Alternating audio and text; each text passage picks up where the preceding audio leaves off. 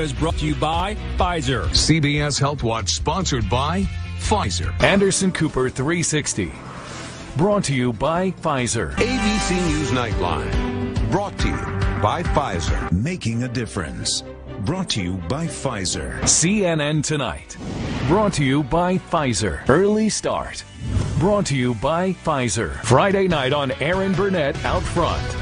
Brought to you by Pfizer. This week with George Stephanopoulos is brought to you by Pfizer. This weather report brought to you by Pfizer. Today's countdown to the royal wedding is brought to you by Pfizer. And now a CBS Sports Update brought to you by Pfizer. Meet the Press Data Download brought to you by Pfizer. This portion of CBS This Morning sponsored by Pfizer. On how to find the hidden sugars in the American family diet. Sponsored by Pfizer. Bill Gates' advice on how to combat mistrust in science at 60minutesovertime.com. Sponsored by Pfizer. How should we think of micrograms in terms of the amount of spike protein that's produced by the cells? Can you kind of clarify that? The, obviously we don't have a complete understanding of the nature of the way that the vaccine works in terms of producing immune response. The, obviously we don't have a complete understanding of the nature of the way that the vaccine works in terms of producing immune response. And then can you repeat the, the second question? I do. I mean, obviously you have a lot of data now. What is your correlative protection is. Everybody's measuring antibodies; they're probably relevant, but as we know, that's a long question. We need a quick answer. I would say there is no established correlate of protection. They're trying to train the body's immune system to target the right part of the virus because getting it wrong can be dangerous. We know that historically with coronaviruses that if you do vaccinate with the wrong kind of vaccine, for instance in domestic cats who have a similar viral infection, that you can make the disease more severe.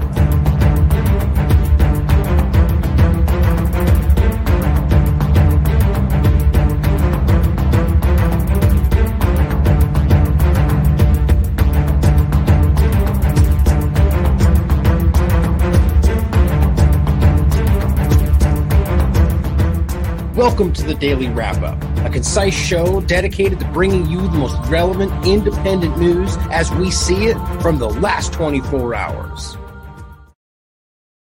Sunday, August 14th, 2022. Thank you so much for joining me today. Jam packed show as it seems to have been the last so many days in a row. I just, there's so much happening simultaneously. It's getting a little impossible. I guess it's always been that way. The 24 hour news cycle is meant to do that to you. That's the entire point. But important here is to talk about what we're seeing progress along the uh, uh the evolution of the now dissolving COVID-19 narrative as it's been that way for quite a long time. But we can see that they're now walking this back in a really, really embarrassing way. Now, it's I if, if I would have gotten to a show yesterday, I could have done this yesterday. It's a little bit more, a little more primed to that day. But as of yesterday, they have it changed. Oh, I guess the same way we talked about the first part. They don't really admit anything. In this case, they just delete something really important to their narrative thus far and don't even address that. Like, think about how incredible it is to censor and attack and shame people that challenge the thing they deleted and then just to quietly remove it, which you can only take one way. At the very least, something changed and they don't have the, the courage to stand up and say, this changed. Or how about this? They don't care enough about your safety and health to tell you that something is wrong or that maybe that something is even worse. I mean, we don't because we're left to go, oh, who knows? That's crazy. And it shows you how dishonest they are at the core. Now, the first thing we talked about before was was how they changed their general guidance to COVID 19 in a real, real flight, like uh, on a dime, complete opposite way. Even NPR stupidly framed it as just a not a real big overhaul. You mean complete opposites, not a big overhaul? It's just it's embarrassing the way that they're trying to make this seem like an evolution the point we keep laughing about in, in, my other my side circles here are you know that science is settled when they want it to be but then science evolves when they want it to as well it's kind of funny they you know works both ways for them whenever they want it to that's talking out of both sides of your mouth and that's how they always play this well, we're going to talk about that evolution of this and how it's obviously showing you that you were right the entire time. Not because you guessed at it, not because you were assuming things based on superficial information, but because we have been walking through the scientific research and we've been questioning that as well. And we've been putting together that with observational information, with real world experience, with all sorts of other doctor, scientist, expert testimony. and you were right the entire time because of that, because you were objective, because you're paying attention, not because you just guessed at it or were, you know, all the other things they throw at people like us that we're just sitting here in our parents' basement making up a bunch of conclusions based on our superficial opinion. And that's what they love to assume and pretend we are. Now, those people exist. And I would equally argue those people are not the best people to listen to. Do they have a right to scream their opinion? Of course they do. That's the important thing to remember with uh, Actually, I don't think we're going to get into any censorship today, but as always, that's important to remember. And they just don't want you to be able to objectively converse. That's the craziest thing. I said this on a recent podcast. It's actually really crazy to see that, uh, like, objectivity, tr- true, genuine, complete objectivity, which is rare today, is threatening to people in the two party paradigm as well as the government. I mean, you are dangerous if you're objective today to them. Think about how crazy that is, more so to the government, but we see it on both sides of this, and that's the biggest problem. Now, before I get drawn into my points, like I always do, we're also going to talk about some eh, a quick couple points about masks evolution of this kind of tied in with the pandemic of the injected segment of today. But we're also going to talk about long COVID. And I wanted to really nail this down because I've been making this point. We've gone over it before, but I wanted you guys to see beyond a shadow of a doubt that nobody really knows what that is. Now, we argue and it's very clearly correlative to what we're seeing with the injection and all the things that can cause. I mean, it's it's almost a no-brainer that some of this is the vaccine problems. I can't say for sure that people aren't having some long problem of something they dealt with, whether it's the flu or the phantom COVID 19, whatever. But the point is that we can see that is part of it based on the peer reviewed science. But they, or any of us for that matter, don't truly know what that is. This big grouping of unexplained things. That's what's stupid about it sort of like SADS or SIDS. It is a catch all for things that we can't explain. And yet then it becomes its own diagnosis, which is a manipulation. So now long COVID is being used as a standing point to make other arguments, even though it's completely undefined. It's just because it, well, they had COVID. We don't know that for sure. And they, you know, I was going to lay out a few, few things there and I kind of lost the things I was going to add. But the point is, we don't know the full picture. We can't prove that COVID 19 is there. We can't prove that the PCR test that they said they were sick with is actually that they were sick. There's a lot of open caveats and questions there. So all they do is go, well, you had it. My point was that's completely undefined in and of itself. Therefore, again, it could be the flu, the cold. That was one of the things I was going to include. Therefore, because you're experiencing tiredness and sniffles two months later, ah, long COVID. Now, yeah, sure, that's possible. But think about the unscientific nature of just making that conclusion and then literally doing studies based on because we know this, therefore this. And we're watching studies like that done. So I'm going to show you a science.org discussion as of like last month showing you that this, we don't know. They don't know. Here are the three leading guesses at what this is. And yet we're watching arguments about how that has to stop or protect children because long COVID. I mean, it, you guys don't need me to tell you how wildly unscientific this entire trust the science movement has become or was in the beginning. But we're going to also finish uh, with a big segment on polio. You know, the, the news spreading, so we're told anyway, problem that was very clearly started. I mean, all this comes from their narrative, so I shouldn't even say very clearly, but as even they will tell you, was caused by the oral polio vaccine. Well, they'll tell you if you dive through the ends of their articles. So the oral polio vaccine, as of very recently, was still spreading and getting people sick. Outbreaks were happening because of it, which is ridiculous. And now they're admitting this is because of that. So the point is whether that is all about just the scarce biosecurity state or wanting to blame unvaccinated, even though I'll prove to you, especially in the UK, that they're it's predominantly vaccinated people who have had polio vaccines that are getting this, which shows you that these things are changing. So what does it matter? It's the whole different problem producing antibodies issue. Actually, I forgot to play that in the beginning. That's a clip that I was going to play after the other ones I played, which was this one, which you guys have seen. They're trying to train the body's immune system to target the right part of the virus because getting it wrong can be dangerous.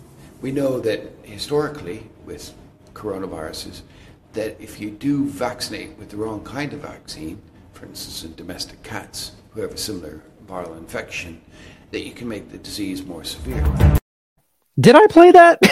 no, I'm forgetting. I feel like I didn't play it. In any case, that's the important point there that obviously, if you're creating something that's for something that's not actually the same thing that's there, you're going to hurt people. And that's what Fauci's admitted. That's what they're admitting. That has to do with the, whether this is monkeypox or it's a different kind of monkeypox or it's all an illusion or this is the same polio or it's a different thing. Like these things matter. And they'll tell you that when it matters to them. But here we are watching this spread and we're going to talk about that and how they're arguing they're testing the wastewater to see that it's coming but then have that translate into a conversation about water in general and how we're watching that become an argument about why we need to evolve everything and reimagine our world. And of course, the water crisis was where that's going to go. We've talked about the food, that's also very important. It's still building, but how that water part of it is also being used. And then finally, digital ID and how that's all ushering us into this dangerous future that nobody seems to want. So let's start off today with the discussion of Donald Trump. Now, I wanted to give a couple quick points about this discussion of the the the warrants and so on because it's pretty much where we still were in the beginning. Things have evolved, and I'll show you what I've seen that's evolved. But you know, there's a lot of uh, information that we just don't know. And that's when I get so infuriated by watching the partisan back and forth when it's all a bunch of su- conjecture and subjective arguments that they nailed down before we ever knew anything. And weirdly enough, have stayed exactly the same. it's almost like they were psychic, right? No, it's because they chose a narrative and that hasn't changed whether or not the information changes. If it alt, if it bumps up against their narrative, they call it fake news or they're lying or they planted it, which is all possible. And that's both sides, by the way. Because understand from the left's perspective, Trump was guilty. But Of course he was, no matter what.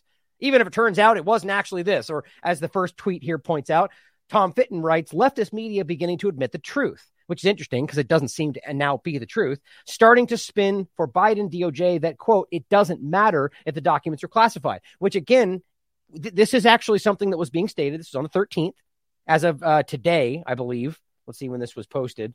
I believe, yeah. Uh, oh, the 12th. So this is interesting. So it's what's weird is that this is being discussed, but see, we can't prove this stuff. This is all stuff that's introduced into a court of law. We're not being able to see it, which is usually what you get from even pl- places like not even, but places like Tom Fitton and uh, uh, uh, shoot, Judicial Watch. Thanks. Glad, glad I remember that. It's a great outlet you guys should follow, doing great work and showing you real legal documents. But that's the point, is that you don't see that here. To read it, this next, the point is for the title FBI took 11 sets of classified material, so they say, from Trump's Mar a Lago home while investigating possible espionage violations, which is very strange that they only, the only espionage conversation came up after this all happened but yet now we're their argument they were investigating for espionage acts and that's why they went in. Like this seems kind of like the the narrative itself or the justifying the action. Like it's very strange. But this, I, if you don't think there's political motivation here, you're just not paying attention. That doesn't have to be exclu- mutually exclusive from Trump breaking the law.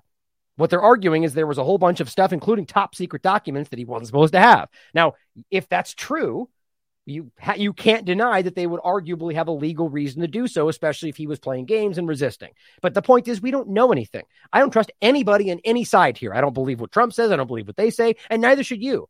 Why you would take anything at face value in any situation like this is beyond me. That just shows that you are choosing to subjectively trust a person who has lied before. And that doesn't really, that applies to literally anybody you point at in the situation. So realize how crazy it is. But what I think is interesting is I don't trust the FBI. You guys have known that long before this ever started. I mean, a lot of people are starting to come around to this reality that they're literally their entire essence is counter to the Constitution in my mind. I mean, I don't think that's my mind either. I think that's pretty clear, especially based on their actions. But that aside, my point is that I wouldn't put it past the FBI to lie, to plant things. We've seen police officers do that. Why, when the FBI has been caught manufacturing entire events? That's not my opinion. Even the New York Times has wrote about that. So in this case, we should be very clearly questioning this. What's interesting though is that Trump himself was the one that said, actually, I don't know why I'm going. I should just, well, you know what? I don't need to read through all of it. Well, I think you want to see some of it. Anyway, before I forget too far past this, what's interesting is that if they're saying it doesn't matter, that either means that they weren't aware yet that this had been posted, but simply arguing it doesn't matter that whether or not they're classified. That's because they do not like Trump let's not be i mean whether or not i believe whether or not it's a two-party illusion from the real point of it there are still people including in the media that identify as this or truly at a very childish level hate donald trump. And so we have to recognize that will drive them to say ridiculous things on all partisan media. But what do you mean it doesn't matter? It doesn't matter whether they're classified? So the fact that he took documents that anybody can have suddenly now that's enough to invest to invade his house? I mean come on. It's just silly to see how much politics are involved here but it appears that there were some documents, so they say. The Justice Department removed 11 sets of classified documents from Trump's house while executing a search warrant this week. And it says, uh, according to the court documents that were unsealed and released on Friday. Now, my point would be that Tom Tom Fitton and Judicial Watch would post those documents for you, as any real journalist would, because then you could actually dissect them and dive through them. Now, I haven't gone into this deep. They might be out there somewhere. You guys can check them out for yourselves. I don't find this to be the most important discussion right now. I'm sure people that are desperate to fight that to argue Trump is the savior of everything would argue differently, and maybe they're right. I just personally don't think this is the most important thing. But bottom line is, it is. uh, It. I find this to be a dramatic overstep. But if they do produce these documents that show that he was doing something, you could argue if this if this was Biden in reverse and everything they argue happened did happen, they would lose their minds about Biden trying to sell things to China, and maybe that and they should be. So in reverse, we have to be able to look past partisanship if this is actually what happened. But the bottom line is no matter how far this goes and no matter what they prove, people that want to support Trump will argue that they planted it without any evidence. We already see that happening, or that it wasn't real, or that they fabricated evidence, which by the way is very possible. But I don't know why we can't get past the assumption part of this. But it says the property receipt, which also was released on Friday for Trump's Mar-a-Lago home, shows that some of the materials recovered were marked as top secret, one of the highest levels of classification. The search warrant identifies three federal crimes that the Justice Department is looking at as part of its investigation violations of the Espionage Act, which is crazy, obstruction of justice, and criminal handling of government records, which, by the way, every single part applies to what Clinton went through, right? Every single part. But of course, that just is, you know, not that it means that he shouldn't be accountable for the same crime, but think about how ridiculous that is. Did any of this happen for Clinton? What difference at this point does it make? Yeah, good point, Clinton. Right at this point, what difference does it make? Right? You guys have all seen that video. Um, You guys should actually watch that if you haven't. I'll probably play it in a second. But the ridiculous part of her standing up and going, "What does it matter?" Well, that of course that was about something else. But the point about the whole conversation about arguing that they were just not a big deal because I'm not a criminal, and it's all this thing that rests on the idea that they're good people fighting for good things. Their believe their followers believe that. But how are we going to act like what Clinton did is he is is not dramatically more important? Willfully breaking devices, covering things up. I mean, it's just incredible. And we're look whether we're talking physical documents or emails or information on phones and data, that's the same difference. Especially in the age of the you know technological age we're in, it's it, it, I mean the bottom line is it's the same reality. And her stuff was exactly as important. Well, here I mean let's just show you what he actually said, even though it's kind of a funny mixed breakdown. To give you an update on the FBI's investigation of Secretary Clinton. What I want to do is tell you what we're recommending, but first, let me tell you what we found. 110 emails in 52 email chains have been determined to contain classified information. What difference at this point does it make? It's it's a good video because it's funny and it does show you how ridiculous it all is. Like you can literally lay out all these things, all these things. Every one of those were a crime. All the top, uh, everything that went, uh, went beyond what she was supposed to have outside of the situation, all of them, and nothing happened. so think about that. But guess what, guys? I kind of argue, if I had to guess, that nothing will happen to Trump either. Anybody that no one's going to agree with that. The left's going to say no, he's going to go to prison. The right's going to say no, he's going to. They're going to try to charge him. Whatever. I don't think it's going to happen because I don't believe that he's what everybody thinks he is in most partisan media discussions. But on either side, but we'll wait and see what happens. Because if nothing ultimately happens, like with Clinton, and all we do is scream about this and point away from all the other stuff we're going to get into today, well, that would say quite a bit. But it says no one has been charged with a crime at this time which you know you would argue that's kind of how it would go. But be pretty, pretty clear here. If it was you, you know, Joe on the corner, Joe and you know whatever, what Bob in in San Francisco, you with just simply having those in your possession would already be in prison. so let's just recognize a little bit of a different situation there. But Agents also took four sets of top secret documents, three sets of secret documents, and three sets of confidential documents. Court documents show. I'd love to see this information and prove that they did find them there. Because don't forget, they even Trump's team said that they left those videos on so they can see them rifling, they can see what they took. So you could verify this stuff if you really wanted to. In total, the unsealed warrant shows the FBI collected more than 20 boxes. Now, don't forget, in the beginning, they were all screaming there was no warrant. So that quickly changed. Now there is, but now we're moving to the next argument that no, now it's planted or it's fake. Okay. Well, you know, it's just we need to uh, see that partisan thing where it's just a you know scream narrative and then just evolve as the cha- as the information comes out. No addressing that you were wrong. That's a QAnon symptom right there. but it's not just for the right. But it says shows the FBI collected more than 20 boxes, as well as binders and photos, sets of classified government materials, and at least one handwritten note. Which, by the way, seems a hell of a lot more than what they said that they were delivering, which I think was like three boxes. But yeah, that's beyond the point because we can't I can't prove at this point whether that's actually what was taken, whether that was actually what was important, or whether it's just a bunch of Melania's clothes and a bunch of boxes. Who knows? Because they're dishonest at, at their core. Now, Trump did not oppose the release of the warrant, which I find very relevant. Now, if it shows all this stuff, which counters everything that they were all saying, it's kind of interesting they wouldn't stop it. So maybe there's a plan. Maybe he is being framed and he's going to prove it. We'll have to wait and see. That's how anybody honest should be covering the story. But it says Trump said in a late night post on his Truth Social platform Thursday he would not oppose the release of the documents and that he was going to step further by encouraging the release. That's interesting right? Almost to say, yes, there are top secret documents, which, by the way, if that's true, that would be a problem. That, I mean, it doesn't matter how you spin this, that's not supposed to happen. Now, did he declassify these before he left? I would argue if they did, if he did, they wouldn't be top secret, but we'll have to wait and see. But maybe we'll never find anything else out. All right. I mean, that's how these things tend to go because there's a lot more happening they don't want you seeing. But here's a big update, guys. It has been revealed that Donald Trump was housing a private server at Mar-a-Lago and hired a close associate to wipe it clean with computer software. Big news. The FBI found government phones, which were then smashed to prevent evidence from being discovered. Just kidding. That was Hillary Clinton. Of course, we know that. Those chains are top secret. 36 of those chains secret, and eight contained confidential information. What difference at this point does it make? it's just so stupid. God, I hate these people. But here we go. Let's go to the next part. Now, this is important because this is where I see this all going. Like, this is where my mind goes. I frankly could care less about these people other than the reality that what happens to them absolutely translates into your life. You know, again, those kind of comments, they do not jive with the people that think Trump's going to save us all, right? But the bottom line is, I just don't care because these people have done things. I mean, just look at what happened in Trump's administration. As much as they really don't want to see it, it was everything that led us to where we are now. Biden continued it.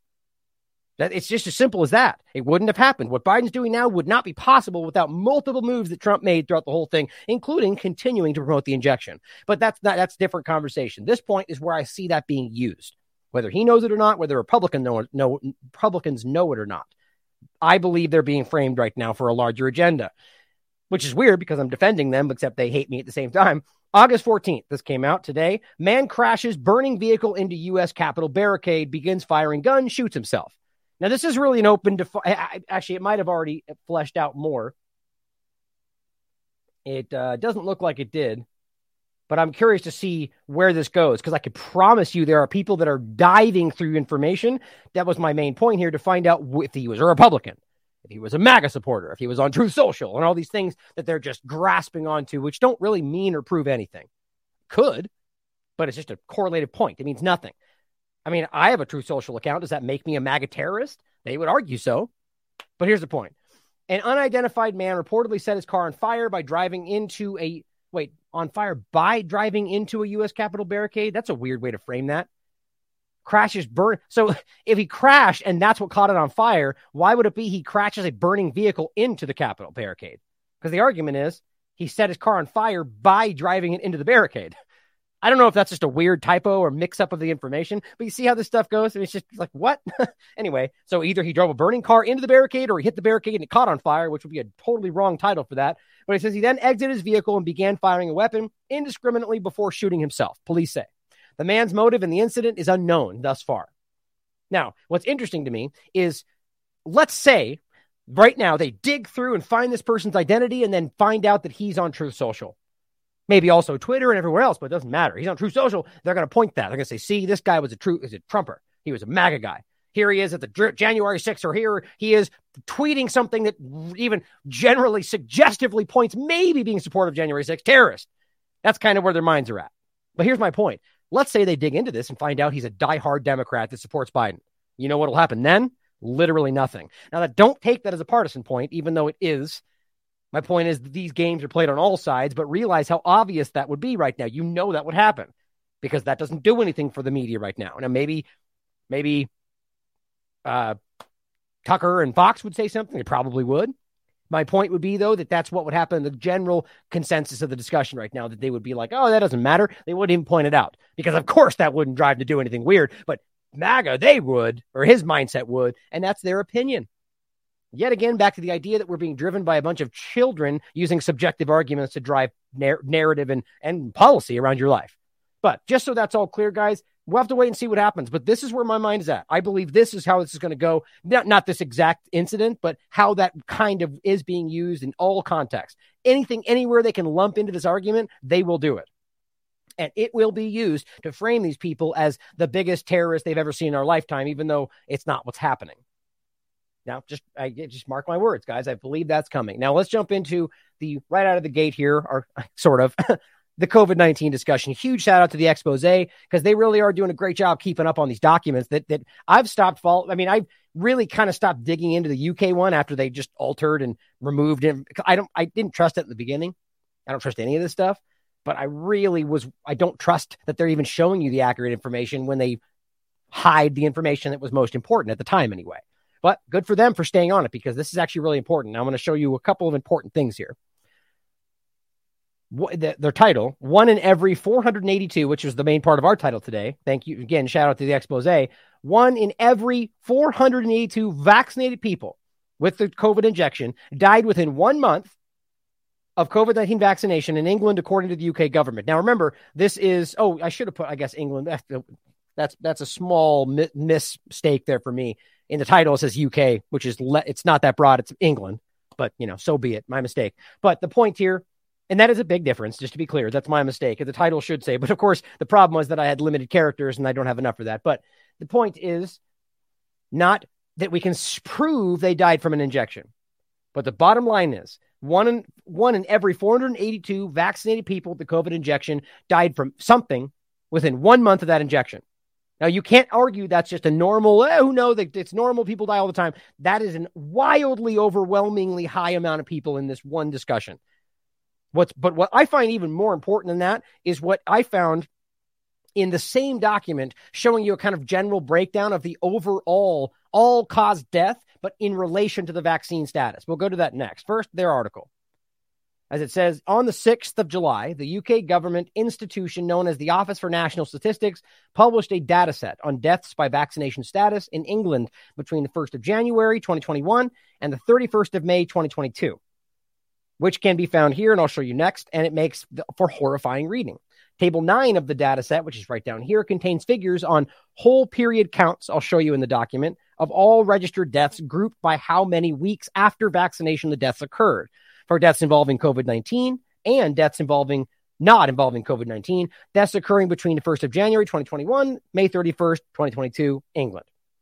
Now it says, as you can see right here, the ONS still doesn't make it easy for us by revealing the overall numbers of deaths, which is intentional, guys. But with some patience and simple math, which is why I give them a huge shout out for doing this work for you, and you can check it for yourself, we can re- easily find this out ourselves. Now, this chart you can see now. The following chart shows the overall number of deaths within within one month to five weeks of COVID nineteen vaccination in England between January first, same time frame, May thirty first, twenty twenty two, and you can just see the very clear breakdown. The point is, it says, according to the Office of National Statistics, between January 1st and 2021, March 31st, 2022, a total of 9,891 people died with COVID 19 within one month of vaccination and a total of 82,255 people died of any other cause within one month of vaccination. The UK Health Security Agency has been quietly pushing a weekly report titled Weekly National Influenza and COVID 19 Surveillance Report that contains mountains of, mon- of mo- monotonous data.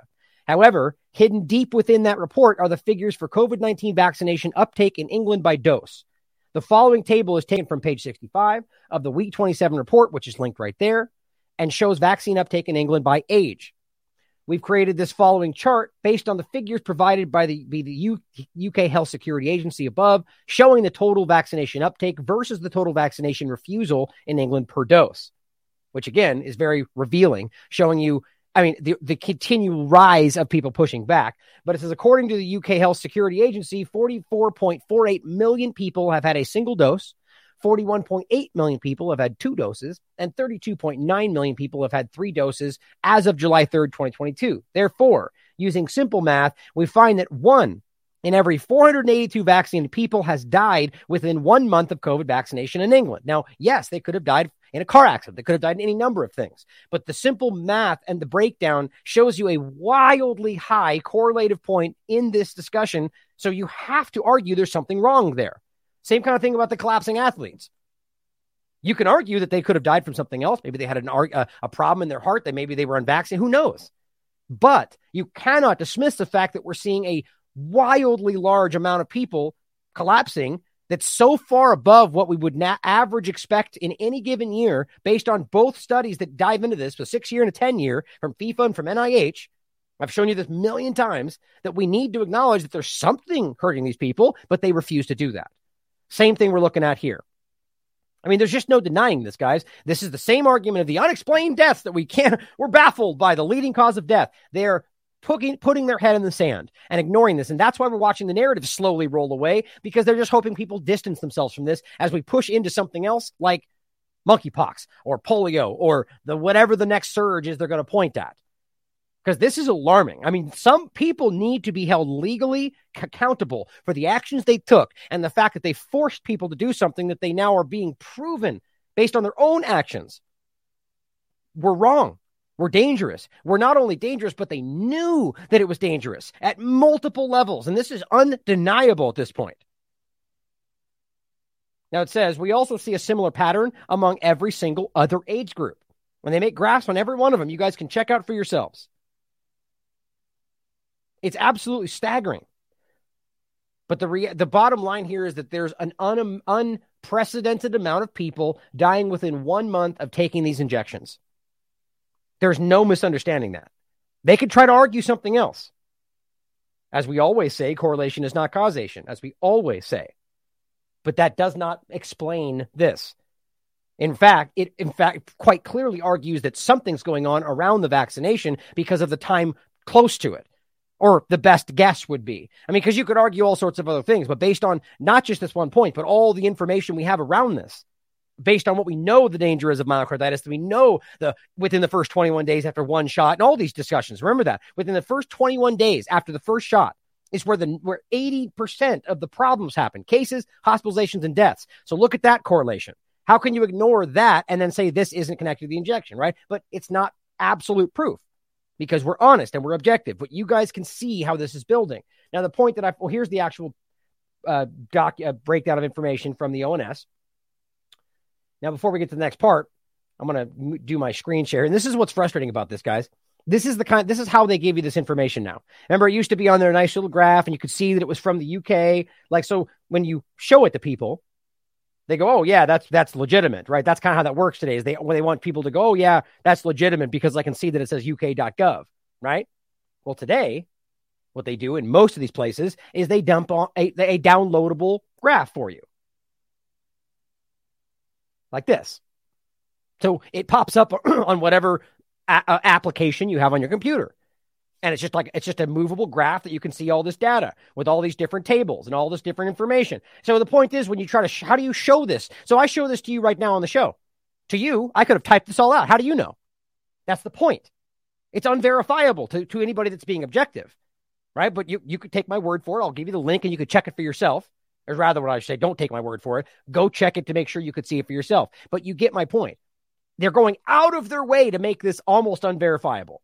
But to their to the to the point they were making first, you can break you can see the breakdown of the age grouping and you can see how very difficult it is with this kind of breakdown to make this make sense especially since instead of having them all under one category they give you each one of them and break them down in each one it's very confusing but you already got the information that's what the breakdown of the math was please check it for yourself so you can see that they're right but what I found was very interesting. I'm sure they looked at it too. I bet you the expose even did an article about it. This is interesting. Here is the breakdown of the overall information they, they gave you starting January 2021, again, all the way until May 2022. Right? And you can see, I only did the first few of them because that's the most important. Because remember, January 2021, there was almost nobody injected outside of the trials because it ended, or rather, the, the December 2020 is when they really began injecting people outside of these trials. So we're told. So right out of the gate, we can look at January 2021 and you can see an interesting breakdown. Of course, you would argue that remember these people these are counts of death And then you got the age standardized mortality rate per 100,000 years. And it goes from unvaccinated, which again is interesting because that's they just claim that definition means unvaccinated, which they don't verify what that means to them. And that's an important thing today because it means a lot of things. But they do follow up by saying in the next category, first dose less than 21 days ago. So it, it doesn't seem there's any air there. So you would argue that most of these places are calling unvaccinated anybody within that next category. But here's the point it's all causes, so they can include any other kind of death. First, you can notice that well, that was my point that 52,000 they're arguing people died unvaccinated from any other cause. So the point is, there's all sorts of other things, COVID 19 and whatever else. But even the COVID 19 deaths at this time were flu, pneumonia, a PCR test in a car accident. We saw all this stuff. So those are up in the air. But that's not what I want to show you. Because you go to the very next year, or excuse me, next month. We're in February 2021. At this point, people are beginning to get injected, but you're it's very far from the majority. So here's what we're seeing unvaccinated people accounted for 19,800 deaths of all causes, right? But just in the two next categories in the same month, first dose less than 21 days, first dose at least 21 days ago, you can add those up and make that more than 19,000 right there. So in the very first month, you were already seeing people in the category of any injection in their body, because you can add these up too, but we weren't at the second dose, three dose part of this yet. There's still zero right there. But just recognize that right there, including the risk per 100,000, because you, you can add them together. However, the point is there's more. And then it, you are, and you know it wasn't the majority at that time. It was a slim. The bottom line is how in the world are you going to explain that many deaths more than that category of unvaccinated? It's the same point Expo was making, but on a broader scale. You're seeing more deaths in that category than all the unvaccinated combined. How does that possibly make sense unless you know these are hurting people? Same, and, and then you can see down here, ever vaccinated counted for 22,599 against 19,800. Same point in the next month. I mean, you can go all the way down. But the problem is, the more you go further into it, they start to argue, well, the majority of how are vaccinated, therefore it makes sense they'd be overrepresented. But that's not even true when you look at the actual combination of the risk per 1,000. Because you don't just take one of them. That's exactly why they don't do vaccinated versus unvaccinated because it's overwhelmingly obvious. They break it down by booster and shot and age and time, all this different stuff, which matters for plenty of other things. But the main thing you should look at is vax versus unvax. The same point we've been making since the MMR shot and everything else before. The reality of that is very clear, as plenty of studies have proven. Just in general, all vaccines, vax versus unvax studies are showing you, as James Lyons-Weiler did an amazing one with other people, I forget their other names, that showed you that they was dramatic kids that got injected versus kids that didn't had an overwhelming amount more just in the first couple years of well visits for ear aches and stomach aches and, and rashes. And I mean, it's overwhelming. You can't deny that. That's why they don't want you to see this. Same point, though. You go further down, it's the same point.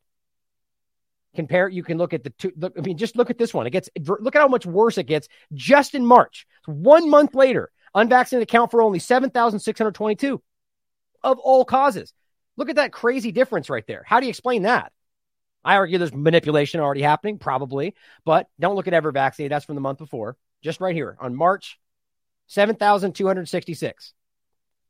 Just in the first dose and at least 21 days ago, 23,000. You get my point? Ever vaccinated just in March was 27,000 deaths versus only 7,600 and a gigantic, and a huge what's the right word there? I was going to say gigantically larger in a much larger grouping of people. At March 2021, they did not have the majority vaccinated. Yet you're looking at a dramatically overrepresented death of all causes in the people getting injections because it's not just about COVID 19. It's not about them not getting sick. It's about all the things this is causing, including exacerbating all their other problems, which is what we're seeing rashes and, and cancers and everything else. That is the reality, guys. Please look at the, the data here yourself because it is very clear, to me at least, and the expose, anybody else that's truly looking at this stuff, it's just undeniably clear. All right, so getting back into it. Great job, expose. I really appreciate you guys doing such great work there. As I said, well, first of all, Peter Sweden points out something weird is happening in Norway the birth rate has fallen 6% in the first quarter this year compared with last year. Meanwhile, the overall deaths has increased a shocking 18% this year compared with last year. What's going on? Now, Peter, obviously, you follow his account. You know what he what he he knows what's going on, and he just says this because probably doesn't want to get censored. or because we can't prove, you know, that he's being objective. But as I said, we all know. Some of us on the surface, others deeper down, and afraid to address it, you know, lose their job, not be able to go to the beach or whatever's happening in their life, not be able to get on the bus. But most importantly, the large group, but still the minority, ignoring the deaths and suffering around them, which we can all see, so they do not have to address the pain and suffering they caused or admit they were wrong.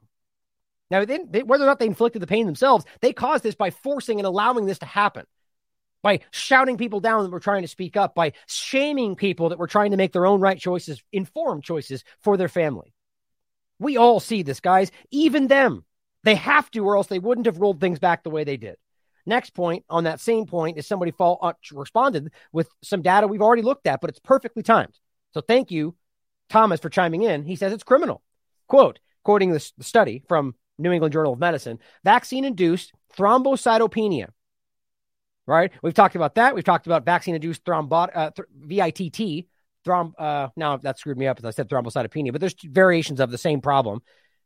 The quote, vaccine induced thrombocytopenia may be an explanation for the recent incidences of heavy menstrual bleeding experienced by women in different countries after COVID 19 vaccination multiple countries, similar problems, but yet, oh, fake news because we can't, because Pfizer said so, right? As th- this is the point before I even show you the studies, is this is also 2021 because these, these are both all from 2021. But here's what the, we already showed you this as well, by the way. But here was a somebody speaking up in Canada trying to say, how do we explain the unprecedented problem we're seeing? How do we see the alarming, uh, explain the alarming rise in stillbirths among vaccinated mothers? And you remember, if you remember this, they very clearly pushed back and didn't even want to answer the question. As we're now seeing this play out, like this is the kind of stuff we saw that sh- uh, not allowing people to speak on these topics. Thank you, Speaker. My question is to the Minister of Health. Earlier this year, doctors said it was okay for pregnant mothers to get the vaccine. And now, now oh, by the way, watch as they they this happens a lot in, in the UK Parliament. It happens in our country now too a lot. But as they kind of jive and speak up and woo and you know ri- ri- you know ridicule, like while he's reading a very valid point that's backed up by scientific research. We're seeing substantial rise in stillbirths. Speaker to the minister, I, look, I'm only reporting what I've discovered. Here, what Trish right. had publicly stated was a well known in the midwifery community that people opting for the jab have seen stillbirth rates rise exponentially. Speaker, we have heard from a hospital joint chief of staff stating that the rise in stillbirths is erroneous. Well, I've been informed by frontline healthcare workers who have witnessed this tragedy firsthand. They've chosen to report these stillbirths to protect the public. We also know that CPSO and hospitals are muzzling staff.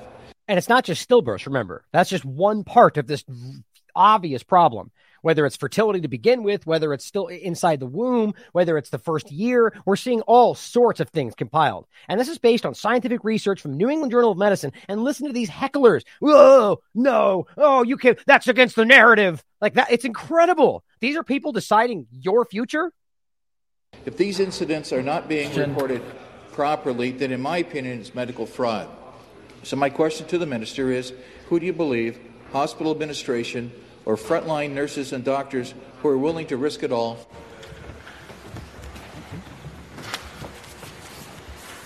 Thank you very much. That concludes our question period for this morning.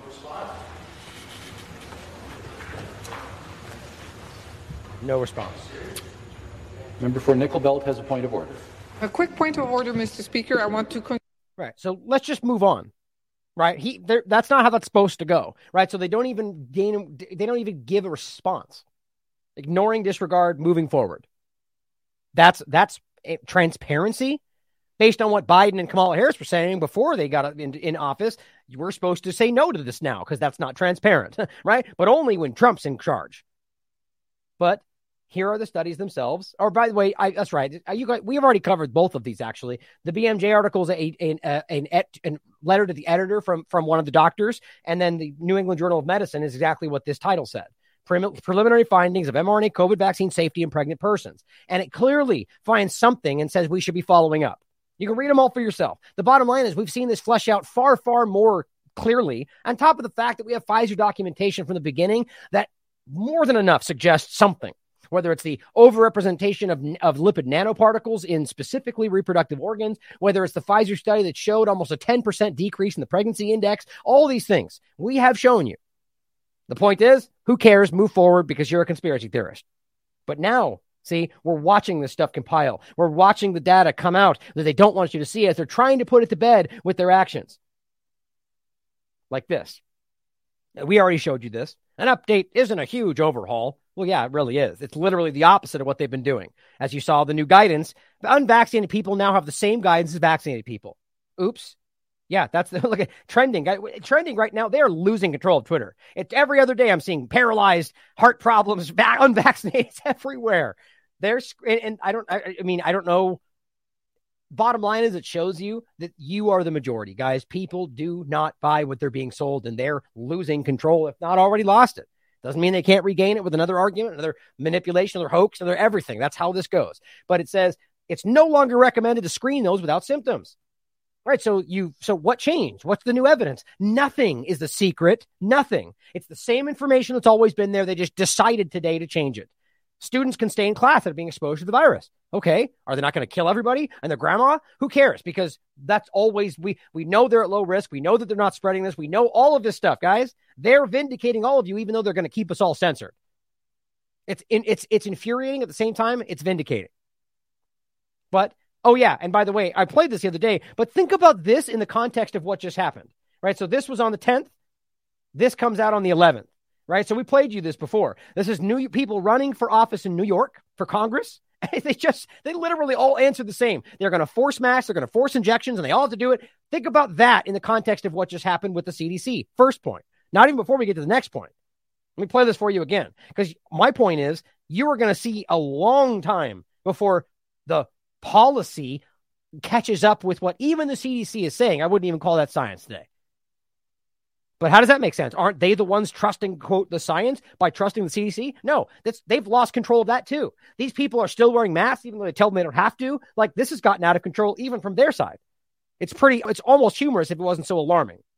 But here is what they were just they were just saying the day before the CDC goes, no, you guys treat them all the same. I'm going to ask you yes or no questions. Please just answer yes or no. Ms. Niou, do you believe the federal government should reinstate any federal mask mandates, for example, on airplanes? Yes. Do you support ongoing mask mandates on public transport? I mean, think about that first part. Do you think they should reinstate mask mandates? So they're the art. So you guys are trusting them. That's what they would argue, right? We're trusting the experts in the science. Okay, so they come out and go, "We don't know. We no longer need these." You have in their minds, you can't argue anything else, but yet, but that they're trusting what the science says but then they go, no, we should put it back. So, how does that trusting the science, even in their fake non science world? Their argument is what they say is the supposed to, that's the guidance. So, why would they, why would their, their opinion about giving masks back, mandates back, make any sense under trusting the science, even in their broken science perspective? Right? This is my point. They are they are so desperate to virtue signal about the narrative of masks are saving everybody and masking. Not even the government is making that happen right now, but they want it to happen because apparently they know better. Like they're all confused, and it's hilarious in a very scary, macabre way. Like subways and buses. Yes. Should the COVID vaccine be required for public school children? Yes. Mr. Jones, same questions. I- it's going to be tough for me to remember all. See, they they just know this is what they think is what they should say to get elected. Do you believe the federal government should reinstate any federal mask mandates, for example, on airplanes? If, if public health officials determine that that's appropriate, then yes. Do you support ongoing mask mandates on public transportation? Yes. And should the COVID vaccine be required for school children? Absolutely. And by the way, if that guy can't remember those three questions in a row, he probably shouldn't be elected, but just my opinion. Ms. Simon? Yes, if that's actually how that went. Ms. Rivera? Yes to, to all of the above. Ms. Holtzman? Ditto. and Mr. Goldman? I'm not a public health expert. I would follow the public health experts, but I do believe that every uh, every child in, in school should be vaccinated. We have to follow the science. Right. Oh, follow the science. Yeah. So all of them, every single one of them in this area running for Congress, all double, triple down. Forced masks, forced mandates, forced injections, and for kids all across the board, despite the fact that the their narrative they're supposed to be trusting, oh, excuse me, their science literally right now says the opposite. But go ahead and do that anyway, though. People wanting to vote for you have all are all uh, you know a year behind in the narrative because they're stuck on everything they said in the very beginning that you're going to get 90% of us are going to die and that we're all in danger. You're going to kill your grandma and masks work for everybody, for everything and make me live forever. And they're all just, they're stuck there. It's very, very clear. So on that same point, there's another part of this, which I'm sure you've all seen. It's everywhere. Disclosed TV reported this yesterday, but I think it happened the day before. I, I either way, thank you, Philip, for pointing this out. U.S. CDC appears to have deleted, appears to have, very clearly did, delete the statement that, quote, the mRNA and the spike protein do not last long in the body. I mean, really? Yes. And I, he says, uh, well, it doesn't matter. The point is here is where it says that. July 15th, 2022. This is the Wayback Machine. So as of July 15th, it was still, or technically as of July 21st, it was still there. What does it say? First of all, just this highlighted so you can see the same point on the next one. They do not affect interact with your DNA. That's also fake news. I mean, that's just, there's been, I think, like five different peer reviewed studies that have very clearly found that this does not only end up inside your, in, you know, like literally alter your DNA. And in, I mean, it says these va- mRNA from these vaccines do not enter the nucleus and the cell. That's, I mean, that's blatantly false. But so too is a lot of what they say here, and I'll show you next. I mean, this is them, even this is the CDC maintaining arguments very long ago proven false. But that's why they're quietly trying to remove things. Here's what it says on the old version the mRNA and spike protein do not last long in the body.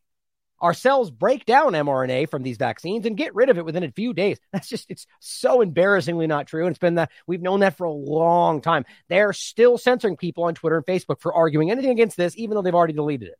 Scientists estimate the spike protein like other proteins our bodies create, may stay in the body for up to a few weeks or forever and reproduce and continue to make them, you know, either or. But it also ends up getting stuck and, and, and causing all sorts of other problems like blood clots and heart attacks and myocarditis. And this is all the reality. Regardless of what you think about that, the fact that they then just said, quietly remove, where is it? See, it's gone. That's what it used to look like. That's what it looks like now. Okay. So that is a cowardly move. There's no public relations communication, there's no statement. You can't just remove one of the most primary arguments you've been making and then attacking people for not stating without explanation. Does that mean it's not the truth anymore? Well, th- the truth is it's never been accurate. So let's go through what they still say on this document to show you how ridiculous this all is. Understanding the mRNA COVID vaccinations when 90% of this is manipulation. What you need to know, they say. Now, this is the most up to date. Messenger RNA, well, in fact, so we know it's mod RNA. That's the truth. And it's very clear, which they may not think is an important differentiation, but it really is. mRNA is, a, is, is natural. Mod RNA is modified. So another genetic manipulation, modified RNA. I don't know why they wouldn't just call it an, a mod RNA injection. That's what it really is.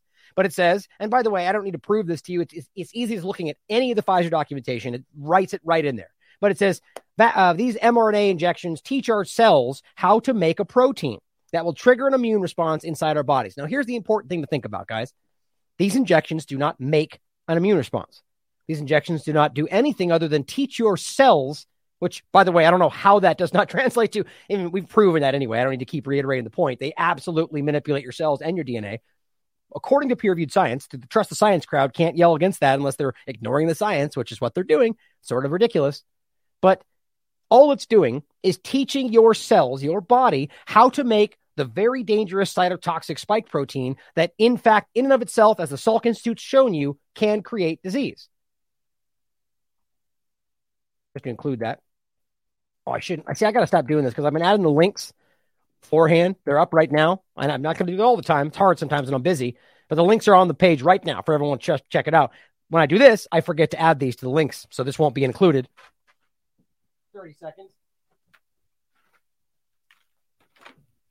so the point is, this is the a very highly regarded outlet that just makes it very clear as of the as of April 2021 that the, the, the study that they did here is proving that the spike protein by itself is enough to cause disease. So why in the world would you want to put something in your body that causes and creates and create and teaches your body how to create this very dangerous thing? That's been something experts have been shouting about for a while. Anybody honest anyway.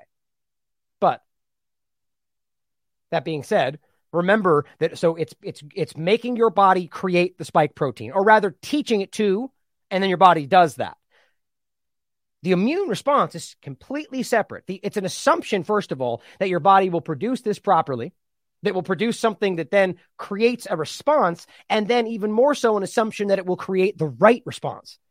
I mean, because remember, they're even telling you that it's a slightly different, you know, a piece of the spike protein. Okay, so how do we even know that's creating antibodies that in fact actually help? Remember what we just played for you in the beginning. And then, can you repeat the the second question?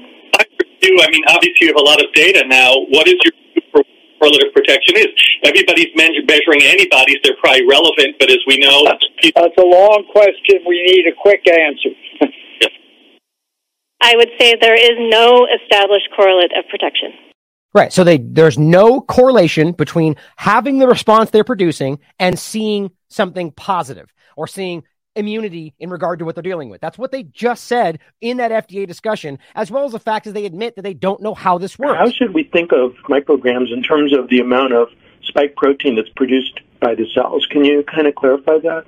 Uh, the, obviously we don't have a complete understanding of the nature of the way that the vaccine works in the sad reality is that people will see that and act like we altered it or it's a deep fake or just because they don't want to acknowledge it. That is one. And I, when I showed you these the first time, I showed you right alongside the actual YouTube video from the FDA account showing you the information of their, they posted it, right? That is what they said. We don't know how the how the immune response really works in regard to the injection, and we don't have any correlation between the response it makes and the actual helping of. I mean, how it, just those two things alone should shut all this down. But that's what we're beginning to see. They are losing. People are seeing this. Thank you all for being supportive and continue to share the information. But back to the point. If we know that they're just simply teaching your body how to make a protein and that we're seeing all these problems, clearly there's there's an assumption in there that does not add up, or they knew it wouldn't work and there's a different agenda here. You're to, you can come to your own conclusions. And researchers, it says, have been studying and working on mRNA vaccines for decades. That is true, except they've continued to fail over and over and over and over and over, right up until 2020 when four companies simultaneously succeeded at the same time. Totally, totally plausible, right? They all simultaneously succeeded doing the same thing that they've all failed at repeatedly for 20 years, right? Just what do you know? What a coincidence. And they did it in rapid time, too. That also makes it perfect sense, right? And then Dr. Yeadon adds to this by saying that based on the way this went and based on the, the, the data they were getting early, that anybody in his position would have immediately gone back to something different because they saw this wasn't going to be viable. But the fact that four of them went in lockstep in the same production shows you that there was something going on. But just remember that. And by the way, having been studying this for 20 years in no way affects the safety studies that they did not do properly and still are not even doing for the new bivalent ones. All resting on a house of cards that seemingly have already collapsed. They just don't want to admit it. mRNA vaccines benefit people who get vaccinated by giving them, get this, guys, protection against diseases like COVID 19 without risking the potentially serious consequences of getting sick. mRNA vaccines benefit people who get vaccinated by giving them protection against diseases like COVID 19 without, I mean, like, so we're just arguing now broadly that these things are being, we're watching them fail, but they're already building the mRNA platform future and simply saying that anybody that gets these get they benefit. Well, the reality is that they're not protecting you from the disease. They're teaching your body how to make a spike protein. And the argument is that that then triggers the response that then your body uses to protect itself. So these vaccines, you, I mean, it's, you could argue that's just more data, but that matters. They don't protect you. They create a response or they create a they teach your body how to create a, a, protein and they could argue they could change that to new diseases and so on but that is not producing it producing anything your body is using that to produce the response if that's actually what's happening and if that's the right response without risking the potentially serious consequences of getting sick you mean the, the thing that's about the flu for every single person we've talked about, save for those that are dramatically sick or lots of comorbidities? Yes. It's le- even they admit over Omicron, which by the way I think is still just an extension of the narrative. It's the same. It was just as ri- less as unrisky in the beginning, but they admit that Omicron has put it down to one one thousandth of the risk for children, or and, and dramatically less for everybody. So now that we know that's the case, all they go is long COVID, and we'll debunk that again in a second. But the reality is that something that's not that dangerous. You're not. Why would you worry about potentially sure? You need. You're taking something that has an, a mountain of potential problems that they've admitted to. Same with the monkeypox back and forth now. The idea that the benefits outweigh the risks here have long since been broken. If they were if they were broken in the beginning, but it's been very clear now. Now here's the worst part of this. Here's how they when they explain how it works. mRNA vaccines use mRNA created in a laboratory. So at least they say that that's the mod RNA, just so it's clear, to teach our cells how to make a protein. That's that's what they're doing. Or even just a piece of a protein that triggers an immune response inside our bodies. Now that's the, the, the assumption there is that that is what's happening and that's the test that was done on you. And the trials as well, but the, they're they're admitting that this was a test that's continuing into the world. As even they said, Pfizer or Israel is called Pfizer's lab because they just tested that from the very beginning, only using Pfizer with the vast majority of the population. But if it triggers an immune response, is it the right response? Because you know that matters. This immune response, which produces antibodies, is what helps protect us from getting sick from the germ in the future. But your body's the one doing that, not the injection. Right? So when your immune response stops producing and stops going the other direction, that is your body failing, not the injection. It's the same point. So now that we're watching them drastically push these things, and even now as they pulled back just now, it shows you that there's, uh, they, I don't think they have an answer to this. They're watching this destroy people, and the best they could do was try to quickly get everyone to take it so it wasn't very obvious. Going forward, it says after the protein piece is made, our cells break down the mRNA and remove it, leaving the body as waste. Now, again, it still says that, even though they remove the part where it argues that it goes away, does not last long in the body. So they delete that part entirely, but then don't remove the part down here where it still kind of says that. These are dishonest people, guys. Next, our cells display the spike protein piece on their surface. Our immune system recognizes that protein does not belong there. Okay, so again, you're teaching your body's cells, and I've already proven it's not just one, to make the thing that causes your body to attack it. So if this gets out of control, which is what we're seeing, your body destroys itself, which is what we're seeing. And that's something they said is a problem with classical coronavirus vaccines, and they just don't want to address it right now. This triggers our immune system to produce antibodies and activate other immune cells to fight off what it thinks is an infection. This is what your body might do if it got sick with COVID 19. Right. But the difference is when you get sick with something like COVID 19, which, as we know, is basically a flu or less for most people, you go through a mild situation, produce antibodies, which and then and T cell memory B for the future forever. As every study's find, lasting, durable, robust.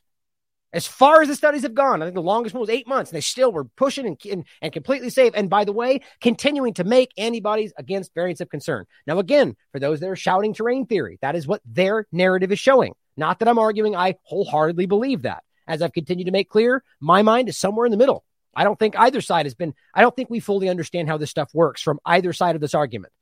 And I've made that clear in discussions with Andrew Kaufman and other people. Dr. Kaufman and I have had multiple interviews. I believe that even when you put it to him, there's, th- there's things in that conversation that are undefined, which leads me to believe that there's more to this conversation. It's not as simple as saying it's one or the other in my mind. You can disagree, and maybe I'm wrong. But the bottom line is if their narrative is saying this and they're challenging it with their own data, there's obviously something wrong. Last part, at the end of this process, our bodies have learned how to help protect against future infections with the virus that causes COVID 19. Well, that's not true. You're producing a response. You don't even know if it's the right response. Then you're arguing that it can in, in continue to fight this off, but we see it waning instantaneously. And on top of that, I'm quite certain that you're producing antibodies for something that's not there. And especially since you argue that variants are popping off every 30 seconds, which, by the way, I'm going to probably get to in a, in a show tomorrow, I would argue, or the next day. They're already deciding on names for monkeypox variants. Think about how crazy that is. Now we're in the world of instantaneous variants. I wonder why. Geez. Because I mean, because weirdly enough, people have been catching this in Africa, and you know, this whole time with no injections going on. Of course, well, then it, it stays the same. The moment it introduces into a population that's rampant with gene therapy and all sorts of injections circling around, the weird that variants start being discussed at the very least. Could be an, it could be a complete illusion for all I know. I can't believe we're already talking variant names for monkeypox. It's so embarrassing that they think people are buying this. But the last part it says the benefit is that people get this protection from a vaccine without ever having to risk the potentially serious consequences of getting sick with COVID 19. Any side effect. Hear this, guys. This is what the CDC wrote. Any side effects from getting the vaccine are normal signs the body's building protection. I mean, that is disgusting. Like these people should go to jail. I swear, I, do, I don't understand how you can stand there and write a sentence like that. So I mean, there's no playing a game like, well, they don't mean the serious ones. It says any side effects. So the average person's going to read that and go, okay, no matter what happens to me, it's just a sign that it's working. That is what they want you to think. If you say any side effects, that includes myocarditis, that includes blood clots, that includes strokes, that includes thrombosis, thrombocytopenia, it includes all these things that they have admitted can happen, no matter how rare you want to think they are. How are you going to pretend myocarditis is a sign that's normal and it's working? That is what it says. My God. And yet here they are quietly deleting arguments that are supposed to back that up. They're lying to you guys, and you know this. They've been rigorously evaluated for safety. That's I mean that's just not true. They are they are off the rails right now. They're lying about things. They're hiding information. They're trying to drag out the release of their own data. I mean, it's just pathetic. We got Brook Jackson's multiple interviews with TLAV. In fact, the very first on video interview with Brooke Jackson was in The Last American Vagabond, discussing how the trials themselves were manipulated. But yet here they are pushing the lie. mRNA COVID vaccines have been held to the same rigorous safety and effectiveness standards as all other types of vaccines in the United States. Well, that doesn't make me feel any better. That, that's ridiculous. I mean, that, that means very little and terrible and corrupt corporate over. I mean, if we trust what Pfizer says without real due diligence, which is what we've seen this entire time, then that's not rigorous safety or, effectiveness standards. Especially since you don't even know, since you're arguing emergency authorization, which in fact by default proves that you are, or at least by narrative, that you do not know the full benefits. That's what effect er, emergency authorization is. You don't know either side of it, but you argue what you do know outweighs the risks that you do know. But you know, I guess I'm the only one that can look at the data on their own website and compare it to what their argument is. That's not, not true. Plenty in independent media, but in, in the corporate media world. But breaking news Twitter suspends the CDC for contradicting the CDC. Just a, a, joke post. I'm not sure what Genesius Times are, but that's just funny because think about how ridiculous that is. If you had come out the day before, how how about this? How, if you post it right now, they'll probably still censor you because they're stuck on narrative. It's like those people in New York still spinning out the narrative because they think that's what they're supposed to be saying. This is an algorithmic and personal narrative control, not science. So the fact that they're contradicting what they just said by deleting information is insultingly embarrassing. They are lying. They're trying to cover it up. It's pathetic. Now, remember, we just talked about this in regard to the CDC working with Twitter to censor me personally, along with a bunch of other people. But they highlighted specifically my account, as you can see. I apologize if they're sort of out of focus. That's how they were on the, the court documents. I'm sure that's totally intentional. You're all Dunce's account for specifically COVID vaccine shedding, which, by the way, weirdly relevant to now that they're quietly removing the idea that it doesn't stay in your body. Because the point is that it stays in your body, it circulates, and that's how it eventually works its way out in regard to your sweat glands and everything else. As Luigi Warren, one of the founder, one of the highest experts in regard to this very topic, involved with the very discovery of mRNA, I believe the shedding idea is that vaccinated shed the spike protein, not virus.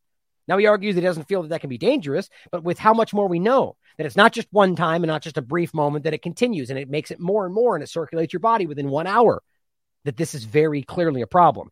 Either way, the point is they censored me anyway, knowing that he was right because they gave him his account back. Very relevant as they now quietly roll back their own narrative. It's embarrassing. But as Alex points out, the CDC now says that due to breakthrough infections and natural immunity, you mean the thing they were shouting down this entire time? Yes, there's no reason to treat vaccinated and unvaccinated people differently. Right. So you just give up? Like, so your narrative is that we're the worst people alive killing our grandmas and killing everybody else's families and, and we should be arrested and put in camps, and which we've all seen these arguments. Or at the very least, you've allowed people to get that disgusting and vicious. And yet now you just go, ah, same thing. Yeah, because we've always known that. Because you're guys, you're now quietly admitting that they argue in their narrative that 60 plus percent of people have had this. And we know that 75% of kids in their narrative have already had which means they've got natural immunity, which means, by the way, it's always been that way, which means they aren't in danger. On top of that, that the injection could cause more danger because they've already got that immunity, as peer reviewed science has shown. But remember the data we've already shown you from multiple peer reviewed studies that before this ever started, they found that a majority of adults already had pre existing antibody activity. That's either because we're dealing with the flu or pneumonia or something else, or because it is SARS, or because it is, or, you know, because SARS caused that, or the cold. However, you explain that, the fact that they knew that and ignored it and pushed these anyway showed you it wasn't ever about creating immunity. But it says Twitter banned users who pointed this exact thing out, not even just last year, yesterday. Never forget that people were censored for saying what the CDC is saying right now. How crazy that is. Carnival welcomes back unvaccinated guests. Yeah, look at how mindlessly they're following the guidance. The, the, the trust the science people literally believe text from the CDC is science. There is no new science, guys. They're just finally arguing or stating what we've always been telling you. And then Carnival goes, okay, you can all come back because you're safe now because CDC said so. Drops the pre cruise testing. No testing. It doesn't matter anymore. Everything flies out the window because the CDC changes their guidance. Do you not see how ridiculous this is? I know you do. Here's uh, Novak, uh, uh, what was it again? Djokovic, unvaccinated Djokovic can now play in the U.S. Open because the U.S. says so. Oh, thank you, CDC. Now that you say so. So think about how arbitrary this is. If I were Novak, I would say, screw you. I will never do that again. How about we make the U.S. Open in regard to tennis just a failing event that nobody ever goes to anymore because you did something this stupid? Probably won't happen. He'll probably go play and rock their socks off because he's the only healthy person there. But the truth is that there's nothing that changed. So you you put him through all of this hell. People that attacked him and made fun of him, called for him to be le- removed, and they just go, "Oh, now you can," because they said so. Now the text says different, so now you can come back. How pathetic! Now here's an example of what somebody went through. A it's a thread regarding the news of the CDC's new guidelines. In no particular order, she, she says I was not allowed to volunteer at my kids' schools for over a year because she wasn't vaccinated. A family refused to carpool with her because they said that they were uncomfortable with their son sharing a car with them. We had been ratted out by a mutual friend who said to the other moms, Well, you know they're not vaccinated, right? Trust shattered. We were in, uninvited by good friends to share a vaccine, a vacation house with them. A long standing tradition was ended over medical choice. They all got COVID anyway, of course. Big surprise. Everywhere you look, that's what happens, guys. I mean, I don't even know anybody that doesn't have that exact same experience. Most people I know that have never gotten this have never gotten COVID. Every single person I know that got the injections had COVID more than once. Now, that doesn't mean that's everywhere, but you tell me what your experience is. My daughter couldn't attend a theater production with her school's theater company because their rules. 50% of the rest- restaurants and many businesses in our neighborhood were off limits to us. I won't forget which ones, and neither should you guys. You should never go back to one of these places that did that to you. We had to eat ice, ice cold lunches out of a backpack, huddled outside with frozen hands when we skied at what is it? Valley, Valley Mountain Resort. Make sure you never go there again because we weren't allowed inside the lodges. Like, literally, should be hashtag boycott Vail. You guys should eh, vote with your dollar here. Show them that they made the wrong choice by siding with the government over your freedom. In fact, challenging their own business model, undermining their own business model to virtue signal about what they think is right. Now, I'm not arguing the very beginning when people are scared. I'm talking about well into this when these people knew better. And you know they heard it somewhere. They heard people saying this. They heard doctors like Dr. Peter McCullough speaking up or whoever else, and they just chose to dismiss him as a conspiracy theorist because they were scared. She says their kids and her, they couldn't get warm. She bailed on the rest of the season after just two days of the pass that she probably spent lots of money on. Wasn't worth it. I wasn't allowed to stay in a hotel or eat in any restaurants for work trips in DC. She had to cancel it altogether as it made travel there impossible. Her husband, having trained already for six months, was banned from participating in an Ironman event. A group of his friends told him over text that he was endangering them and their families, and they told him he couldn't stay in the Airbnb with them for a trip they had been planning. They no longer speak to him now. I was called a conspiracy theorist by dear friends and was left in the dust by them socially. All this because they didn't want to get injected. I would have given one of my kidneys to, to these friends. They cut me off over a vaccine that didn't stop transmission or infection. Look at this. Look at what's trending now. Depopulation. I'm telling you guys, these things are finding their way through. Not that I'm not even that I argue that's what's happening, but it's interesting how much these things are squeaking through. They're probably letting it now, which you should consider. They usually lied and said they were in order not to be shunned or called the de- derogatory and bigoted term of anti vaxxer. I didn't believe them. We didn't book a trip to a friend's son's bar mitzvah in New York because we wouldn't have been allowed inside the venue. By the time this New York City dropped the mandate, it was too late to book travel. I still wouldn't be allowed to work there. I was dis- disinvited to annual women's fitness trip that I had been attending for years because of my personal medical choices and despite having already had COVID. So think about that. Natural immunity, making your own medical choices. Her body, her choice? Nope. Only with certain things that we politically agree with. I was told I could attend this next one. Quote, as long as the guidance doesn't change. Think about that. So, arbitrarily, blindly following a, group that's already been shown to have been caught lying multiple times. These people just don't care to know that. Oh, and my husband was fired from his job at a Fortune 500 for not getting vaxxed, despite the fact that he worked 100% from home and offered the test before any meetings or travel. That is about making people do what you think is right. That's important. This rule only applied to U.S. employees except for those in Texas. So, yes, I am seething a bit right now, having read the CDC's new guidance, knowing that this was what the guidance should have been all along, minus the ridic- ridiculous masking. I want apologies and I want assurances this won't happen again. I know that won't come, though. How sad. This is everyone's experience that was inside of some mainstream part of the world. Now, another part, in light of the CDC admitting the unvaccinated are essentially the same as the vaccinated, which is no other way to take that, and should follow the same COVID guidelines, quote, or not quote, but I've decided it's time to start this horrifying thread. Next time you're being gaslit about the discriminate discrimination you faced, share this. I should premise this with the fact that these are about or in response to something about COVID vaccines, not vaccines in general. And a reminder that it was common knowledge very quickly after vaccines uptake began that it was not preventing the spread of the virus. Unvaccinated children shouldn't be allowed into theme parks, says this one person. I'm a tennis fan, but I don't support, support Novak on this. Well, you're clearly stupid and wrong now. See, I shouldn't say that. That's my personal opinion, bleeding over. Because if he is unvaccinated, he is endangering many lives by partaking in the tour. How does Chloe feel now? Probably outraged and I, the science, how dare you, right? But I thought you were trusting the science, Chloe. And if you're trusting the science, well, CDC to you is science. So now they change it, you're upset because you got stuck on controlling a narrative. And now that they changed it, you feel betrayed.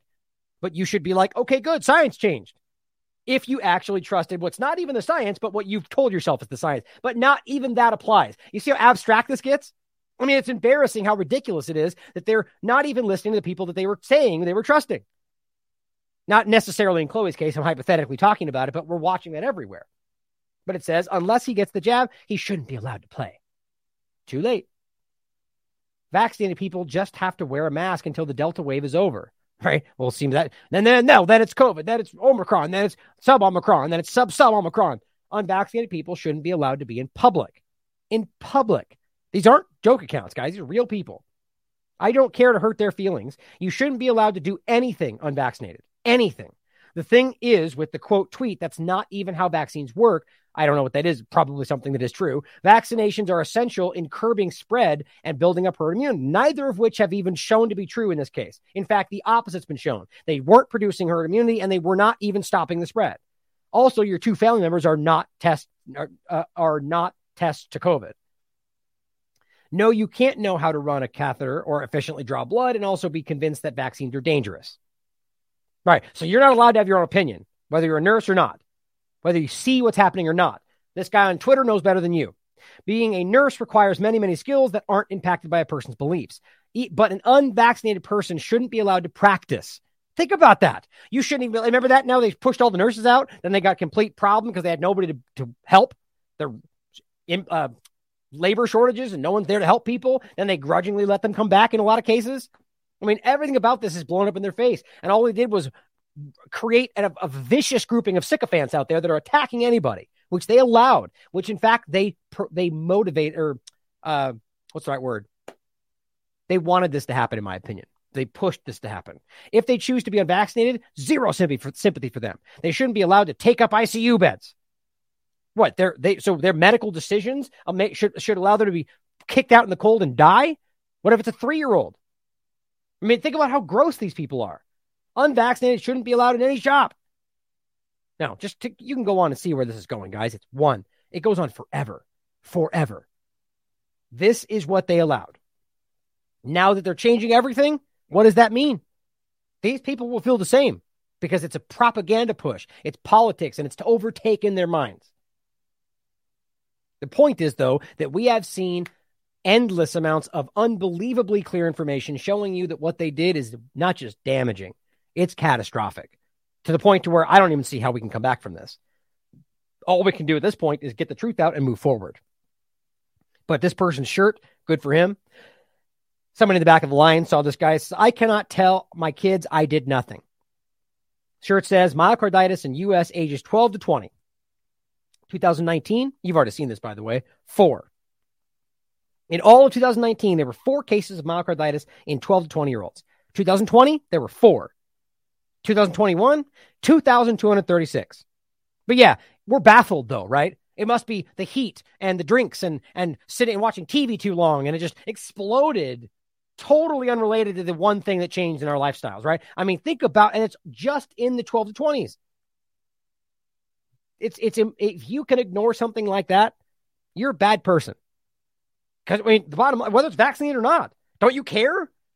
Don't you care why 2,232 cases of myocarditis above the normal are happening? Like you, if, if, let's just even if you don't think it's the vaccine, you have to acknowledge there's a problem. But the point is, they just put it down because somewhere in their mind they know that, that connects to something they don't want to admit. As Dr. James E. Olson's been pointing out, or rather just the account called Dr. James E. Olson. Summary: Eight U.S. students dead. Past three weeks. You could look them all up for yourself, guys. See, sources are in this timeline, by the way, not this tweet, but the timeline. That's one, two, three, four, five, six, seven, eight students. Oh, he wrote it up there in the past three weeks. Just the ones he can find. All football, basketball, bike athletes. 17, 16, 12, 18, 20, 27, 18. My God. And it keep it just happens week after week after week. And they're all shouting it down because they don't want to admit that they were wrong. Here's a great article you should read Tracy Beth Høeg, MD, PhD, sacrificing children's health in the name of health. Now you could read. I want you to go read it all for yourself. It's a great breakdown of the article. What it's doing is comparing what Sweden and, and the Norwegian countries kind of went through in not going along with the push for the most part. It says we Swedes should pay play with the thought that it could have been us, that it could have been our kids that had to go their schools closed, that it could have been our kids that for the multiple quarters were forced to go to school with a mask, over the entire world. Little children were forced to wear masks, eat their lunches outside in the cold, and forced to take rapid tests. It is thought provoking, she writes, for us Americans to see someone from the outside the U.S. describe the harms inflicted upon our children during the COVID pandemic. The, the point is, guys, that's what the, even in plenty of countries outside the U.S. argued that we need to do this. Take one for the team. Give them something they don't need to protect us, even though there's danger involved. There's an inherent problem in all of this as this person tweets, Dr. Eli David, never forget what they did in the name of science. I mean, can we not? I mean, can we, can we, are we past it enough to look back at how stupid this is? The idea that people are supposed to wear masks, but to comply, they cut a hole in the mask so they can play their instruments. Right. Because that means that you're still like, what is the mask n- not covering anything but your cheeks doing? I mean, it's that stupid. We have to see that that's stupid. Or any of the other variations we've seen like this where people are eating with the mask opening. It doesn't, it's, it is compliance and that's it. It's never forget what they did in the name of science, ruining even the genuine science out there for people that just rightly so should be questioning everything. That's the way the world is. But don't forget, as we just reported, and this is a great article itself is fantastic. The link to the study is in here, right here. The point is, this study very clearly finds not in not just focusing on masks, but just in general, finding that COVID nineteen survives much longer in exactly the environment the mask is creating. The point is, COVID survives exponentially longer inside your mask than if you weren't wearing it at all. The point is, if you breathe out in a normal environment, it very quickly dissipates according to the science, assuming that's actually what's happening, right? That's again what the science says. Not that I believe that's the truth. Again, there's very different things there. I, I, in my mind, this is very, very telling. I would lean towards this if I had to pick something right now, but I'm up in the air when it comes to whether this is actually there. And I've said that many times based on a lot of information. Now, it may end up that I never ultimately feel convinced, and that bothers people. I don't know why. I don't understand why feeling like you want it's because people are acting like I'm dancing the fence. I mean, I make more decisional, I make more statements about things that are controversial than damn near anybody else I know. But I make one a point like this where I'm trying to figure it out and people flip out because you know why? Because there's a very clear agenda happening within this argument. Not to mean that it's false, but there's something weird about shouting people down from having objective conversation because unless you go along with this one theory, which is very suspicious to me. But anyway, the point is COVID survivors for much longer inside the mask and they're making them wear it anyway. You combine that with the fact that cloth masks, beyond a shadow of a doubt, according to the only random controlled trial for cloth masks, peer reviewed, finds that it, it increases your risk of infection. They knew that, made them wear it anyway. Here's studies showing you that it increases how long COVID can survive in the air because of the mask, pH level, and, and carbon dioxide being the main parts of this, creating that issue. Then we pointed the new stu- new discussion, or not new discussion, but the reality of all this. This October 12, 2020. CDC study, my, my point was the new thing for the show. I don't think I've shown you this. CDC study finds overwhelming majority of people getting coronavirus wore masks. That's from the CDC. And yes, it's the same thing today. It's not hard to see because clearly, based on even their information, the majority of people getting COVID 19 and spreading it are those that are taking the injections. And it argues that if they're taking injections, they're very clearly in line with the narrative, which means wearing masks. The point is, this study itself finds that over 70% of the case patients who were contaminated with the virus, according to their PCR test or whatever else they're telling you, despite always wearing a mask. I mean, how do you? There, it's a correlated point but it clearly shows you that it either it's either not doing anything or it's causing the illness they then cause COVID-19. And it's only one part of it. There's a, multiple angles of this that are causing illness that they then call COVID-19. That's what I think. I, I think the evidence is pretty clear in that regard. But to show you the actual leaders who are apparently aware of this information without telling you that, in fact, in this guy's case, this tyrannical leader telling you you have to while not doing it himself. Disclose.tv reports, and this is a German outlet you can read for yourself. German health minister apparently received his last COVID injection 271 days ago. So apparently he's not up to date. So, how in the world are you forcing and suggesting people to do what you're not doing? Yeah, you're damn right this raises questions. There's something amiss, guys. We all see it. I want you to understand that most people are on your side. Here's a, a exclusive and first posted by Epoch Times, official who authorized COVID vaccines in Canada not consulted on mandate. Now, we've already talked about the legal part of this in regard to the fact that basically they had no scientific standing for their mandate, but they did it anyway, which, by the way, is everywhere else too. But this is July 26th. There's two points to make here. I want to show you what I deal with on a daily basis, but most people do. And Epoch Times is getting a very clear example of this coming from the corp media in Canada, where they break a story and then they just grab what they did and call it their own. I'll show you next. But the federal government official with final authority on approving vaccines in Canada did not advise advise and was no at no point consulted about imposing or keeping in place vaccine mandates in travel. Court documents show. How do you make sense of that? The federal official with the final authority on approving these things didn't even get consulted? Gee there's nothing amiss here. He says quote so I want to be clear, or rather, the question is so I want to be clear. Nobody from the Canadian government, and when I say the Canadian government, I include the Prime Minister's office, the Ministry of Transport, Ministry of Health. No one ever consulted with you as to whether or not the government should enact the vaccine mandate for travel. This is the lawyer asking him. He says that's correct. Nobody reached out to the one person. I mean, I mean, this this is at the very least completely un just or what's the right word for it? Obviously unjustified, illegal. But I, I mean, wh- how do you explain that? That's like the FDA ignoring its own experts to do what they want anyway, because that's the broken part of all. There's a there's agenda driving this, not science. But here's that point about the manipulation. Note that this was published on July 26th. July 26th. And this point is Toronto Sun.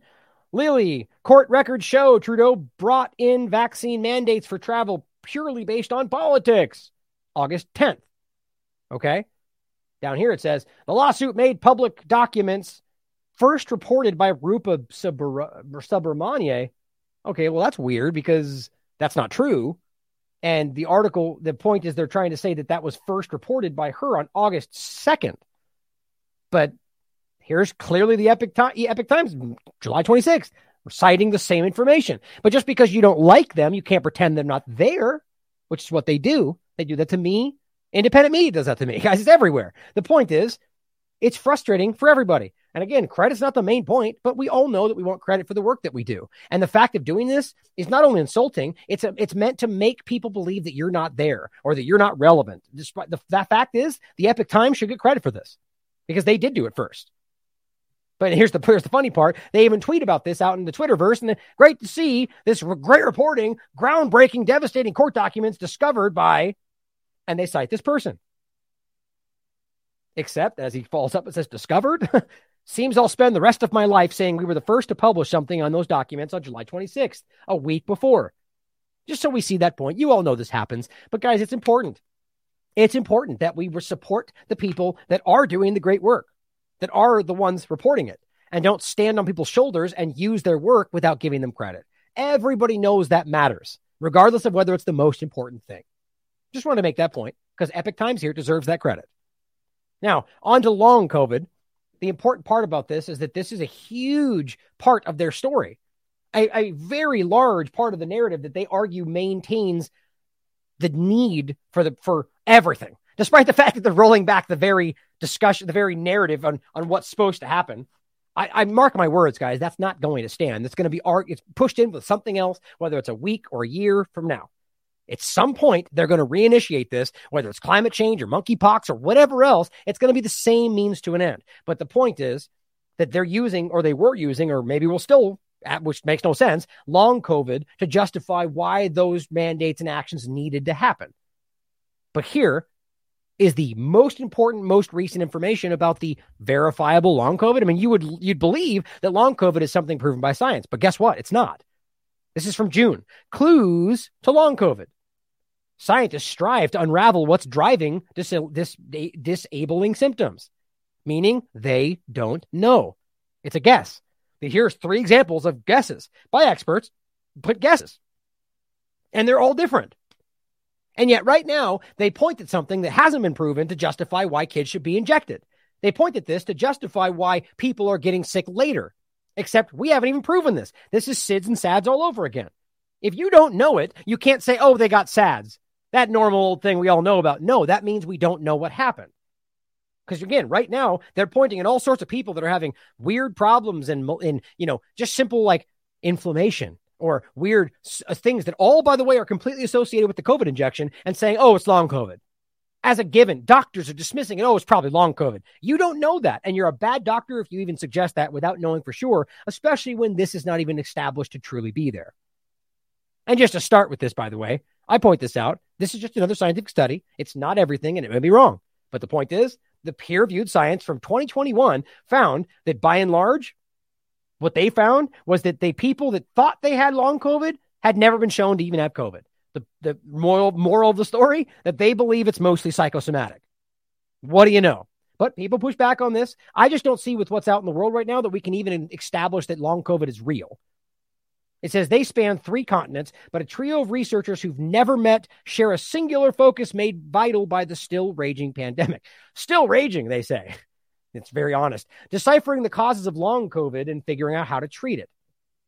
Again, even the premise by the, the way they start this article is as if we know for sure long COVID is there. We don't know that. Almost two years ago in Italy, pediatric infectious disease doctor Danilo Buonsenso, who works at uh, Gemelli University and Hospital, started to see children who, months after mild infections with COVID SARS CoV 2, were still short of breath, had crushing fatigue. I don't know the symptoms. So, what does that sound like to you? Short of breath, fatigue? I don't know. The masks you force them all to wear? I mean, it's almost a no brainer.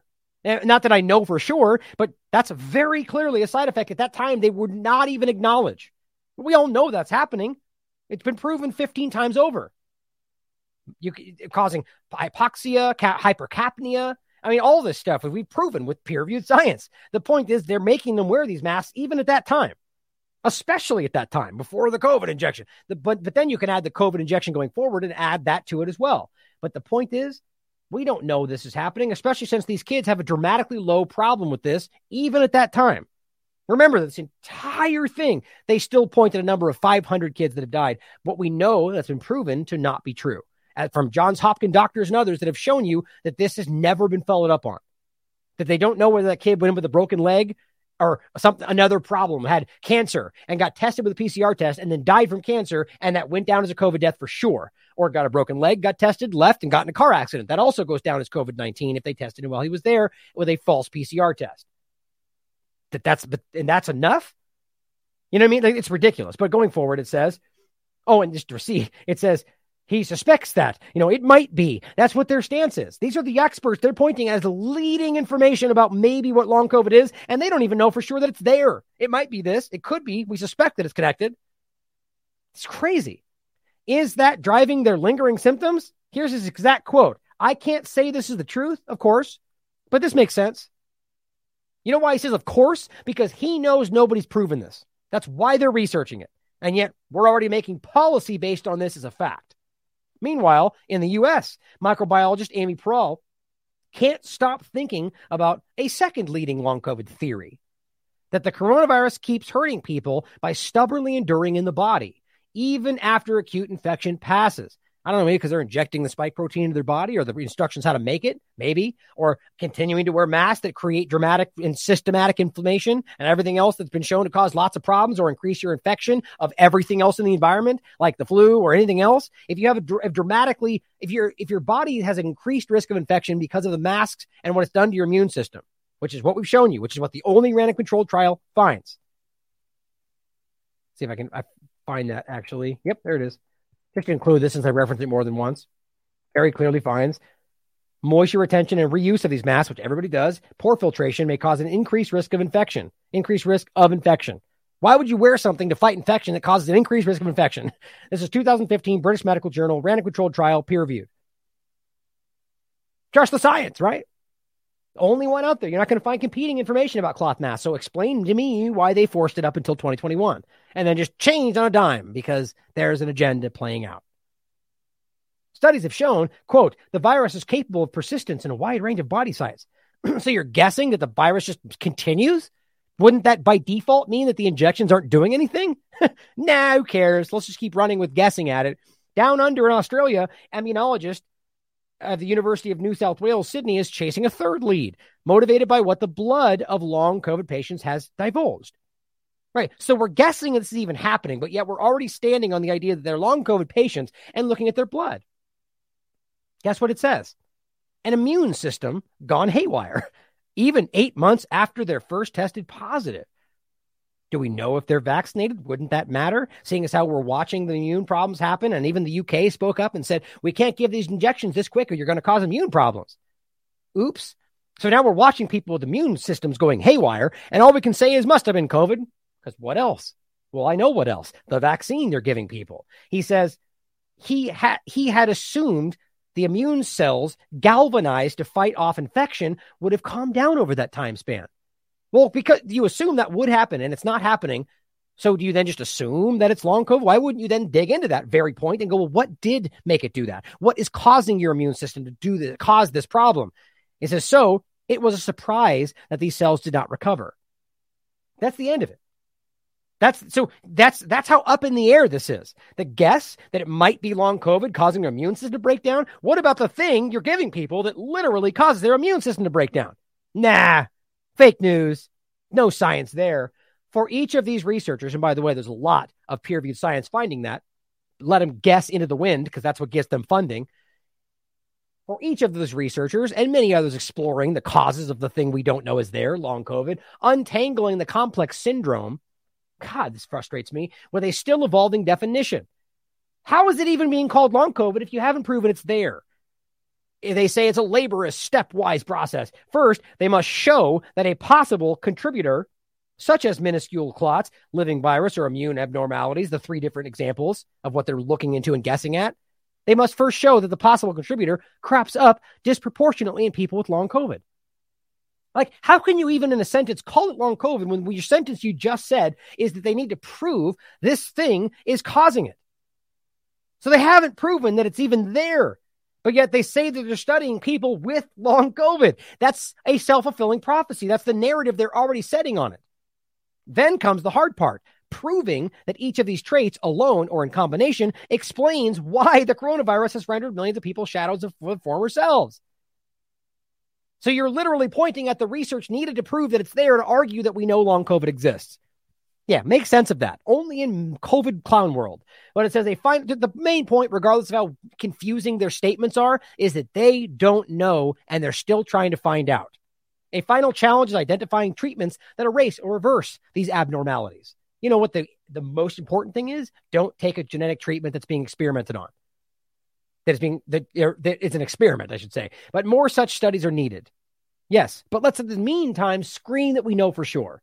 And time is of the essence. In May, the CDC reported that a review of the medical records of nearly 2 million people suggested at least one in five of those had developed conditions characteristic of long COVID.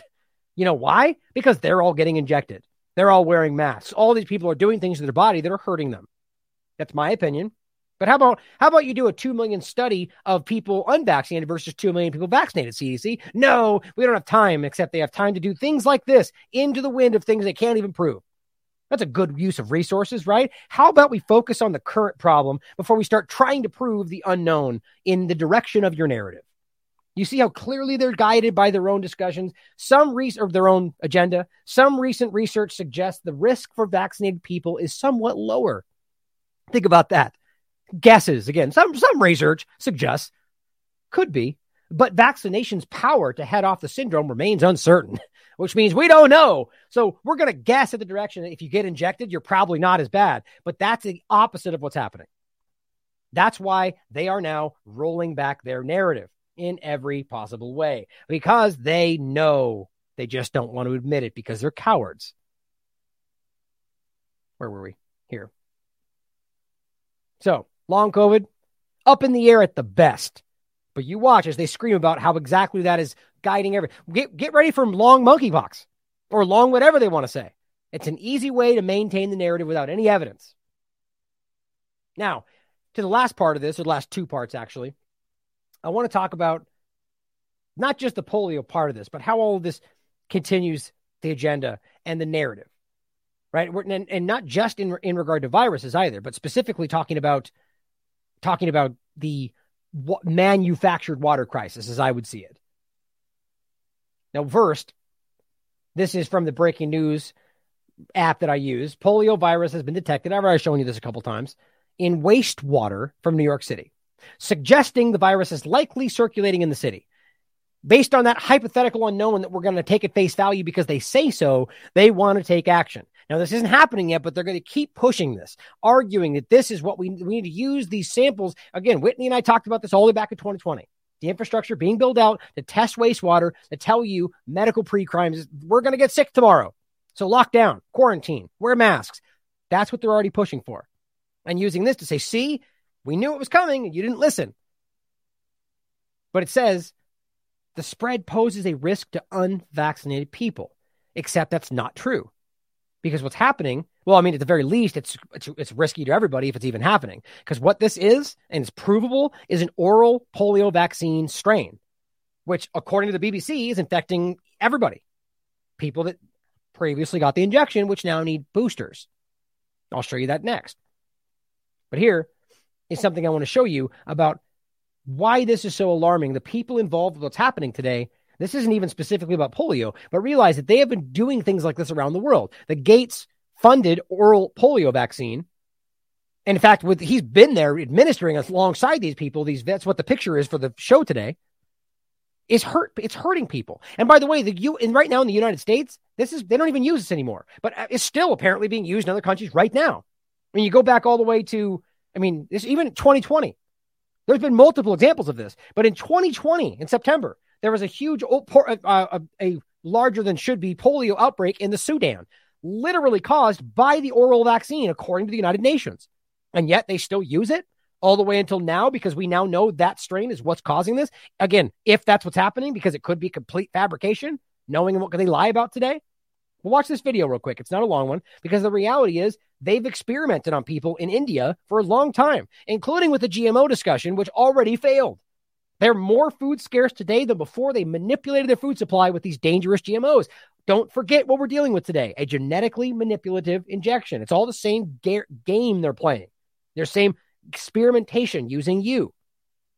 thousands of tribal girls without proper study and paperwork. India was among the hardest hit after Bollywood celebrities were incentivized by the Gates Foundation to urge the public to submit to mass vaccinations. In 2000- now, real quick, even if you don't think they knew that this was going to happen, and this is in regard to the, I, I forget the name, but I'll say it next, this one or the polio vaccine, even if you don't think they knew, you need to see the connection to today. They were going, take it, take it, using stars to incentivize and manipulate people emotionally to do what they think they're supposed to do. And then it turned out to be bad. It turned out to be problematic, hurt people. In fact, caused the exact opposite. So here we are today with Gates gallivanting through the media saying, do this, it's safe for you. And everyone's, you know, and, and shouldn't we go, hmm, maybe they're wrong again. Maybe they just don't know. Maybe they're lying. Why wouldn't we with this kind of example? Because people are scared and being manipulated by powerful people.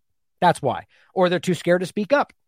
There's a million things happening, but the reality is we have every right to st- stand up and, st- and say no.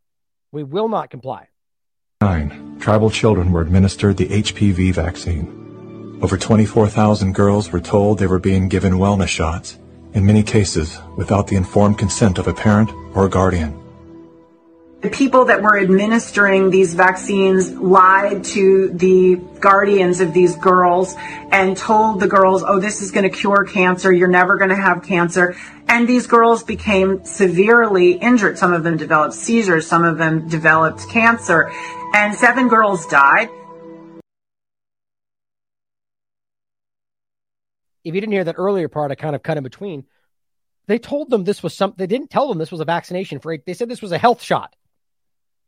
Right? I mean, think about that. They are literally lying to these people to get them to do something that dramatically hurt them, and they lied to get them to do it. This isn't a secret. It's everywhere. The people that don't want to hear it act like it's misinformation or it's fake news. It's very easy to prove. Like it looks like this was London Real that did this. The point is that these were this Gates was involved in this. But it's not just about Gates, though. It's the same thing. The government, the manipulation, the forceful actions, the using the media to push it. We're doing, they're doing the same thing right now, but not pulling back this time. No insurance, there was no assistance for them, and the Gates Foundation denied that it had been clinical trials. And it was so bad that the parliament in India created a task force, they studied it, and they kicked out the Gates Foundation. Right. But India is a barbaric country. Things happen here in a very barbaric way. But I was surprised to find an American organization operating in broad daylight, right. doing things in a very, very, let's say, Indian fashion. And so the route I took was that I want the whole procedure to be investigated. The Indian Parliament formed a committee and it was to me a rather surprising move because you generally don't often have such a high level inquiry into matters affecting poor people. And that was such an extraordinary report. I don't think Indian Parliament has ever come out with such a scathing report. And the government officials came up and said, we shouldn't have authorized this. We're sorry. We're not going to allow them again. And now they're back doing their same old tricks again. The good news is that human clinical trials can start as early as July 2020 for India's first COVID-19 indigenous vaccine that's been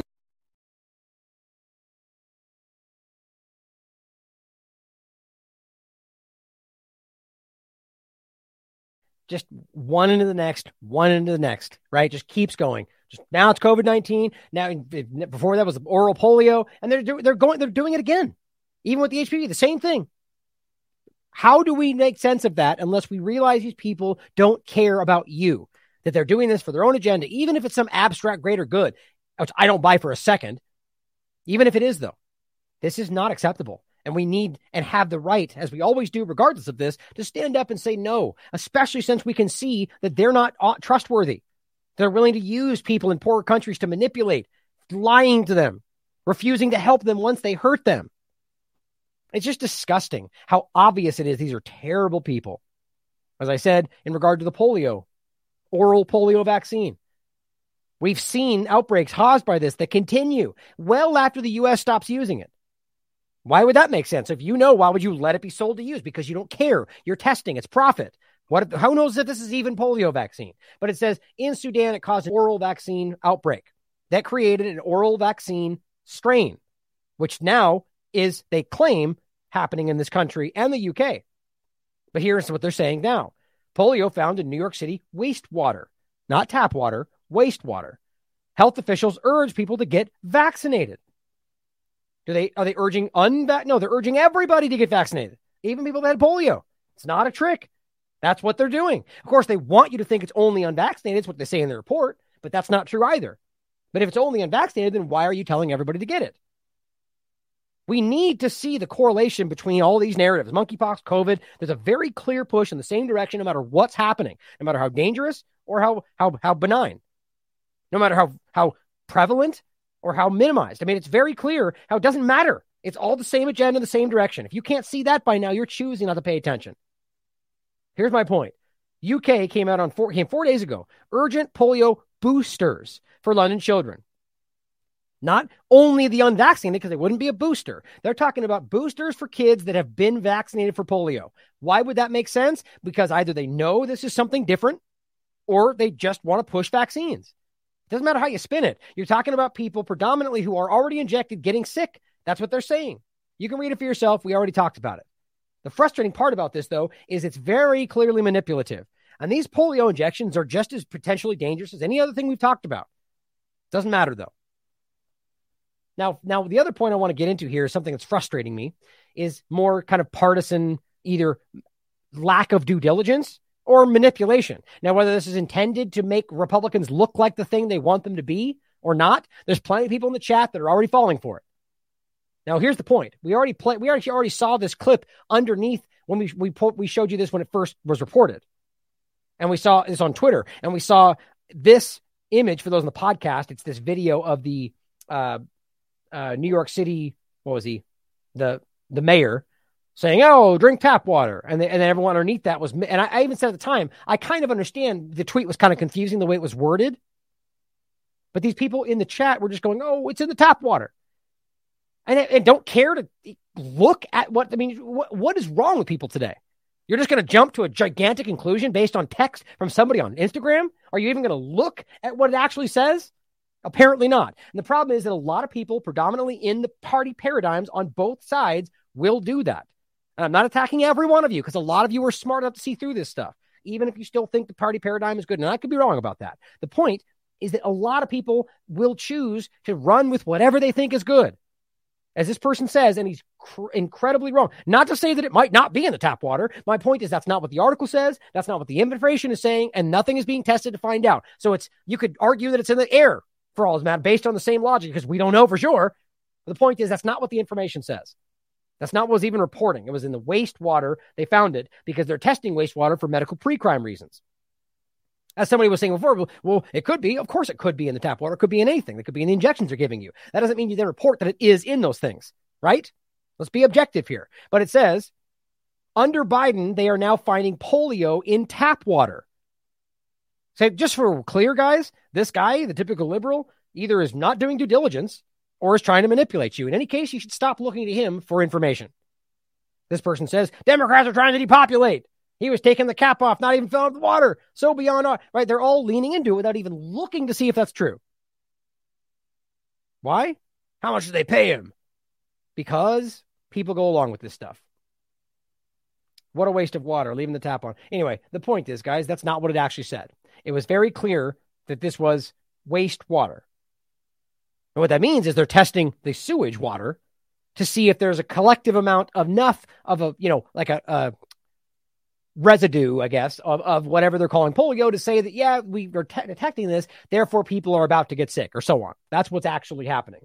I just want to make it clear, guys, there's a lot of this happening. And I, I kind of believe that what's happening here is meant to create the situation where people in the partisan manipulation will then point will state this. And by the way, go look at this on Twitter. You're going to find people all over Twitter because of things like this. It's not just this one account arguing they found it in tap water, either because they misunderstood a tweet and didn't do due diligence, or because they want to manipulate.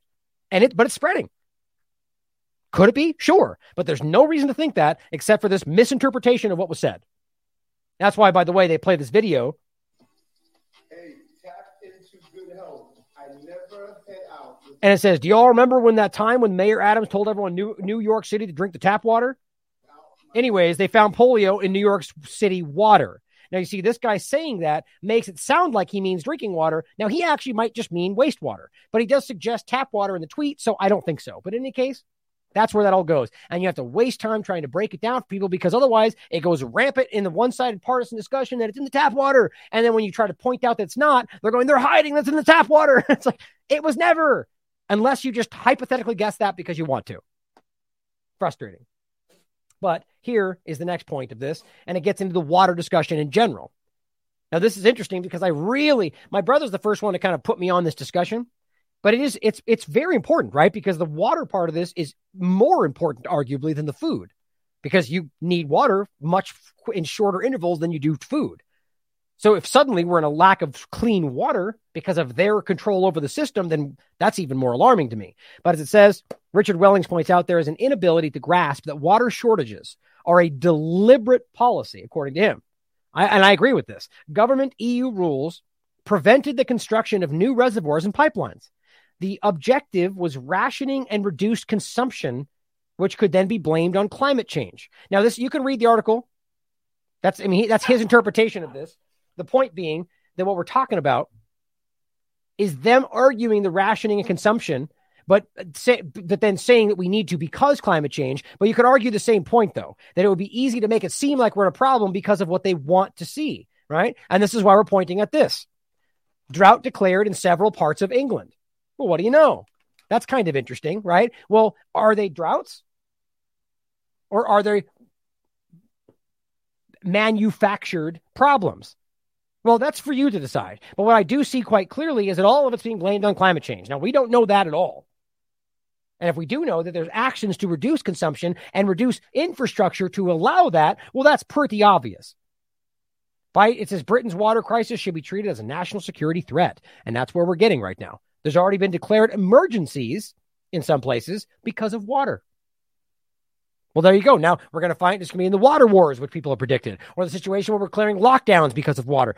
It doesn't matter where they go with this. It's the same direction. Always weirdly, but not weirdly, the exact same solution to whatever problem that currently arises. But we're seeing this to bring it home in California. Report, I already showed you this the, like a week ago. Report reveals revealing hundreds of failing water districts in California, which perfectly sets them up to what? to rebuild them, to reimagine them in a new world that'll be sustainable and equitable for everybody. Okay. Well, that's what they want you to think. Well, July 28, 2022, a state audit found that nearly 1 million Californians have contaminated drinking water. Well, this is nothing new. We've covered this forever. TLAV, Derek in, in, specifically in, in for, for TLAV and elsewhere, has been covering this for a long time. This is from 2017. Why is the media ignoring America's drinking water crisis? Derek Broze. We'll come back to that. Here's the first thing I want to show you. As they're screaming about failing water districts, you know what you need to make clear to people and yourself if you don't know this? That they have gotten millions, if not billions, in California alone for water infrastructure for a long time now. Now, this, what you're looking at for those not on the podcast, is the EPA website that's simply pointing out $2.6 billion in funding for the United States to improve water infrastructure. $2.6 billion. Now, this is just in this year, mind you. This changes. Here is the next year, right? So this one is 2019. Here's 2020. $2.7 billion in that year. So two plus billion dollars a year going out to the country for water infrastructure, and yet it only gets worse and worse. That tells you something. But here, let's get specific about it. Let's point to California. Here's 2020. And guys, trust me, you could go year to year to year, almost as far back as you want, and you'll find this. EPA awards $252.8 million for infrastructure in California for drinking water. Gee, I wonder what they did with that. Seeing as how now we're in a dire straits about the future, I wonder what they did with that almost $300 million. Probably nothing, but continue to build infrastructure for the future of the Great Reset. Just my guess. Here is another point from 2021. EPA announces over $600 million in water infrastructure funding for California. December 2nd, 2021. So we have water infrastructure funding continuing year to year. And guess uh, well, before I get to that, actually, here is EPA grants. Oh, this no, this was okay. So yeah, you can go back. I thought I moved it moved it further down, but you can go back even. So here's 2021, but you can go back pretty much any year. Here's 2016. EPA grants California $182 million for water projects. I mean, guys, th- we're over a billion dollars here when you add all this stuff up. And you can, see, then here's another one 2010. You can keep going.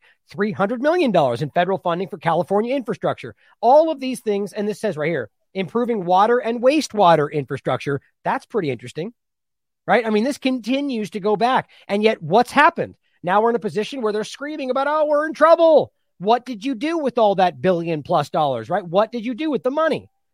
Now, here's what uh, Jerry Brown said back in 20, 2018. Jerry Brown sets permanent water conservation rules for Californians. You know what it says? Or where was it? Uh, drought or no drought. The point is, just like we were saying before, now they're setting con- conservation rules whether or not there's a drought, that they get to dictate what you're allowed to use, even though you pay for it, even though water is not supposed to be something the government dictates, right? And people argue water, I mean, water is a human right. The point, though, at the end of the day, is that you have places like groups like Nestle and others, which have covered many times, having no uh, limitations on what they can buy and use and do, and they'll sell you right out from sell them right out from under you. You know, we saw something like that happen exactly in Flint, which, by the way, still to this day does not have clean drinking water. But let's care, act like we care that, and we've allowed a place like that to continue to be a problem. Well, here's 2020 for New York City. And guys, you could find this most anywhere, but New York right now and California are the two crying wolf about what's happening. Now, that doesn't, I shouldn't even say it like that because that doesn't mean there's not actually a problem. If there is a problem, it's because they made it happen. Clean water advocates to Cuomo, quote, New York is failing to protect its drinking water in 2020. And, and why does that make sense, seeing as how in 2018, they got $222.5 million for water infrastructure improvements. 2020, they got $220 million for water infrastructure. So what happened with that $500 million? Half a billion dollars in the last two, or excuse me, in, from 2019 to 2020 or 18 and 20. And what happened? Apparently nothing, seeing as how they're still failing. The bottom line is, guys, you could do this as easy as I can. It's everywhere. And Derek's point is it's not hard to find. You can check these links out for yourself. This is across the country. As it says, the report found right here threats on tap, widespread violations highlight need for investment in water infrastructure. Oh, yeah, they do that. They just don't use it for water infrastructure. They found close to 80,000 violations of drinking water standards in every state in the U.S. Let me say that again and this was 2017. The report found close to 80,000 violations of drinking water standards in every state in the U.S. What did they do? They did nothing. And they allowed it to get to this point so they could use it to justify what they're doing now. That's my opinion. But you explain why this happened, where all the money went. Here's another one from Activist Post. This is 2017 as well. Nearly all U.S. drinking water contaminated with cancer causing chemicals. I wonder what's deal happening and why everyone's sick today. Now, here's a report that I did I interviewed Justin Sheridan, excuse me, Jordan Sheridan. Now, the, I, sh- I, feel obligated to point out that he kind of lost it in, in COVID 19 and called for people like me to be censored and then got censored himself for a different reason, which seems like justifiable. I don't, I don't call for anybody to be censored, but it shows you how that swings around. Nobody should be justifying censorship. But the point is, this is good work. So I recommend you check it out, where he did great work on this topic. Flint water tests were doctored.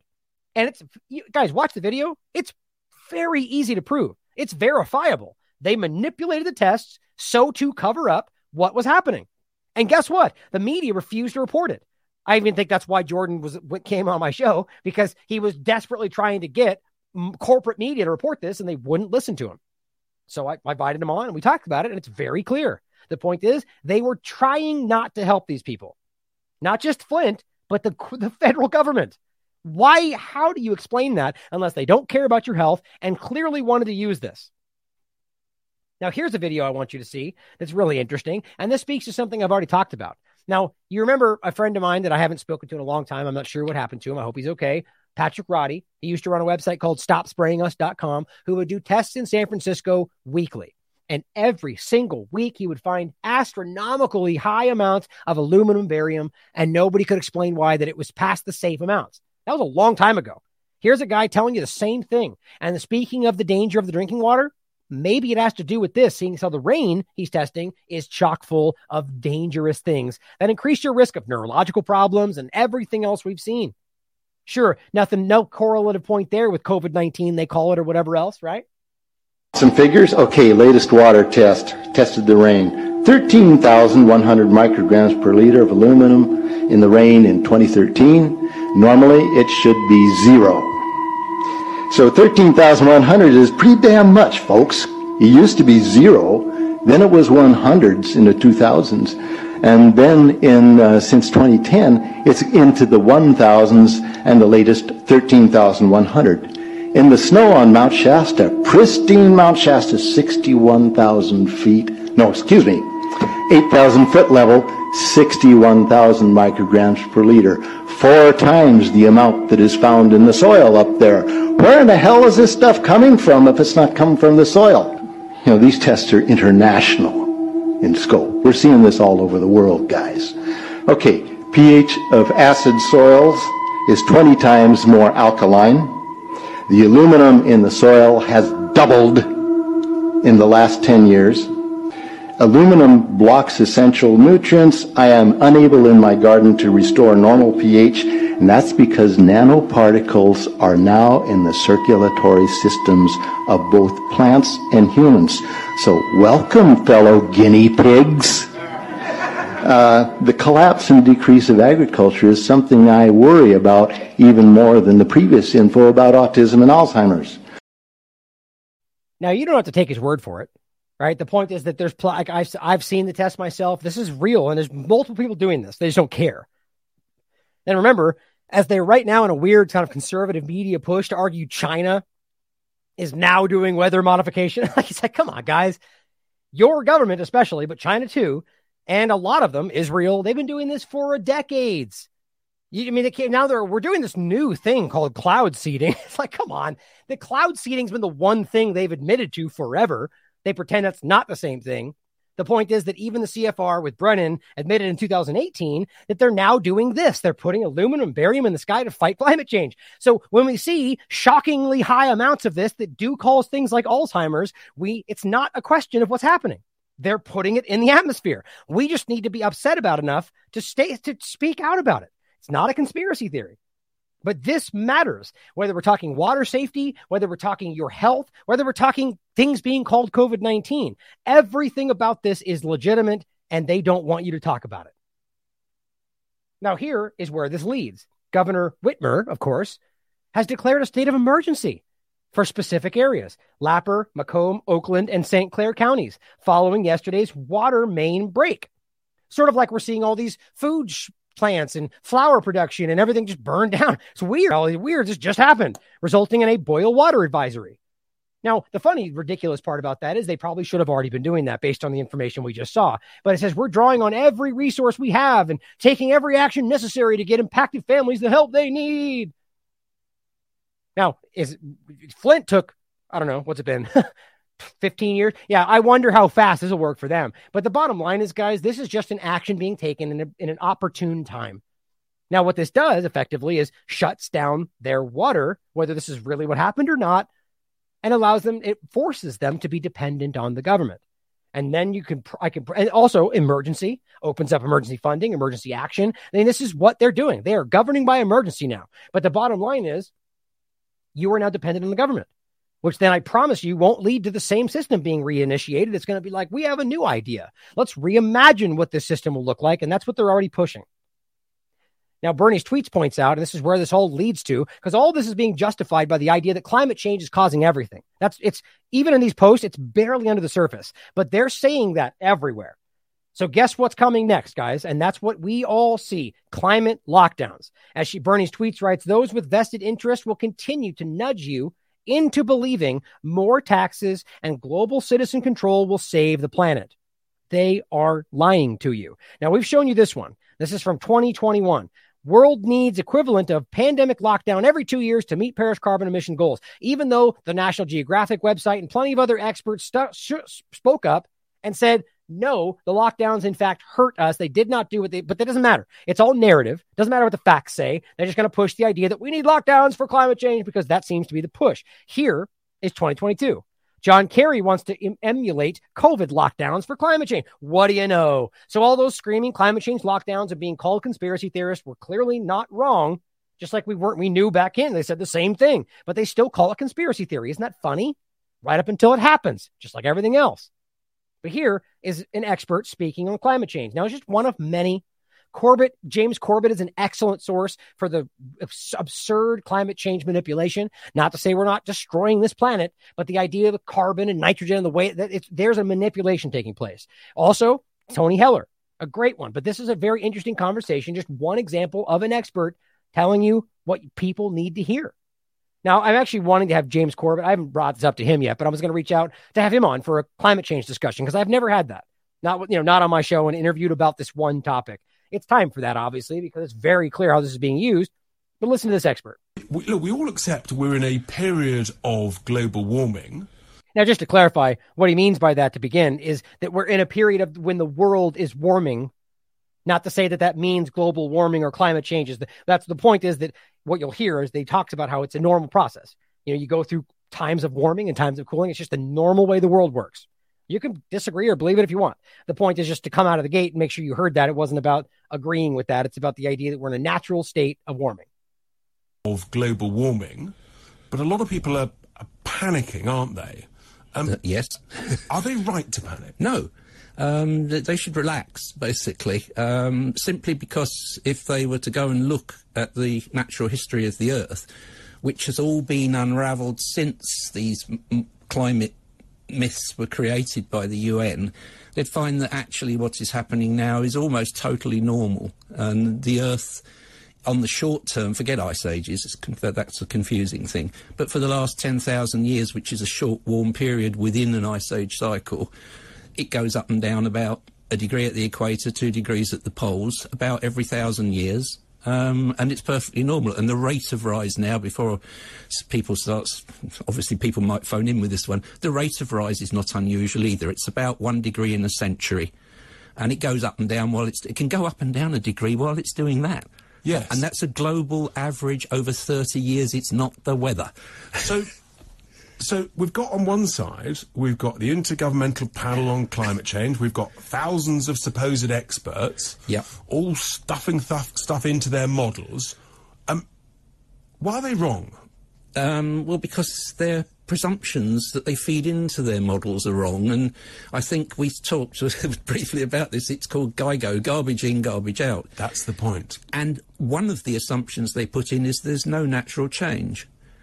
So if the change that they assign to carbon dioxide is actually natural, there is no anomalous, diff, uh, in, what's the word I want, ex, additional change to be observed. So it's not actually happening. And there's a very good reason why that could be so. Stop me if you, which is that it's a very small effect, the greenhouse effect, within the overall parameters of the atmosphere. There are much bigger things at work, like the sun shining on it and the gravity pulling the atmosphere onto the ground, which basically sets what the temperature gradient, all this sort of stuff. But the control is from the oceans. The clouds control. The clouds are the control of Earth's climate stability. So, so in a sense, you think that people are panicking unnecessarily. Um, and we've been warming now for the last sort of 150 years or yep. so, yep. give or take, uh, since about 1850. There's something interesting about that, that period, isn't it? Tell, tell us about that because it, why did they choose that point? Well, oh, that's because it's the lowest point. We are at one degree above the coldest it's been in the last 10,000 years. Which just Let's just repeat that. I mean, that's remarkable. And the other remarkable thing is it's two degrees cooler than the warmest it's been in the last th- eight, 10,000 years, which so, is the Egyptian and the Minoan period. So this is really important, folks, because this is data and uh, that uh, essentially uh, the IPCC, they always talk about that we are uh, one degree higher than, than the pre-industrialization period, that 150 years ago. But what you're saying, Brian, is that was the lowest point in the last 10,000 years. Correct. So, so in a sense, that's why we shouldn't be panicking. and that it's been much warmer in, in two or three previous periods. Yes, and in the last interglacial, which was 130,000 years ago, when the country is much, pretty much where it is now, about 50 degrees north from the equator, there were hippopotami and elephants on the banks of the River Thames. That, that, would, that would be quite a sight now, wouldn't it? It would, and and it's well known. This is natural history, and it's it was six degrees warmer than it is now, and there were humans wandering around the place, presumably hunter gathering happily. Um, we're a tropical species.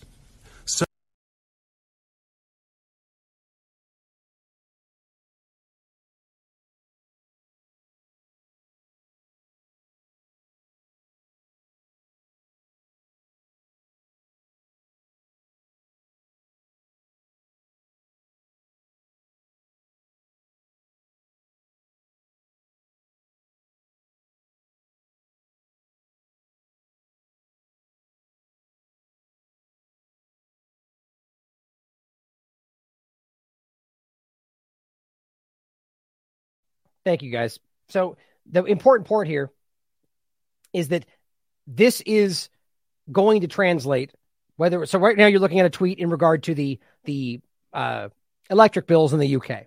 The water is going to be seen the same way, right? As this crisis continues, manufactured or not, you're going to see the water price for people in these areas skyrocket in the same way that you are going to see or rather, I mean, look at Flint, for example. During Flint's situation, or still ongoing, but in the beginning, their prices, their their water bills went through the roof, even though they were the ones causing the problem.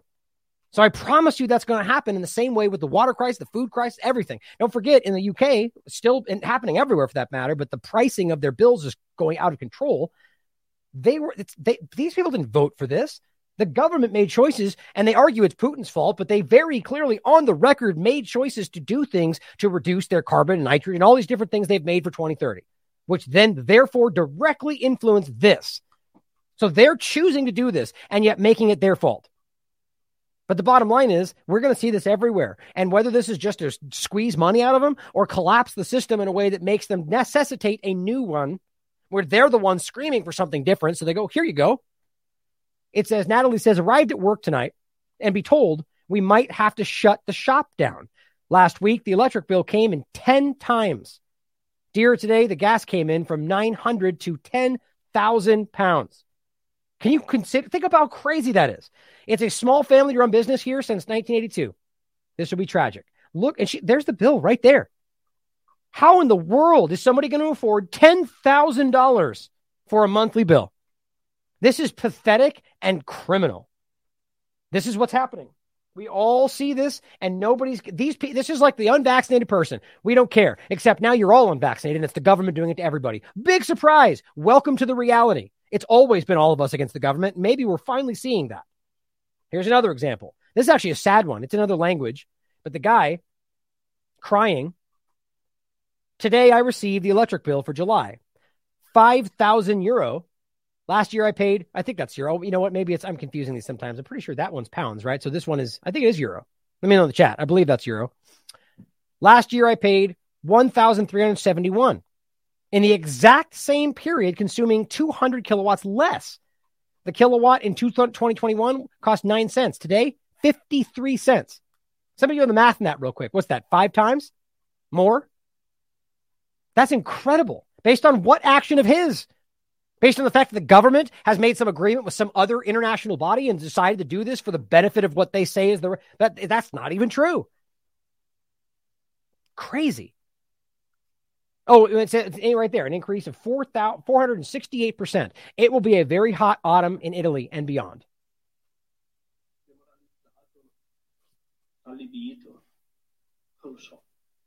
Oggi è arrivata la bolletta della mano il kilowattora, il prezzo euro al è di the bottom line is, guys, these are people that have businesses, family businesses that have been open forever that are now. I mean, how in the world are you going to a ten thousand dollar bill?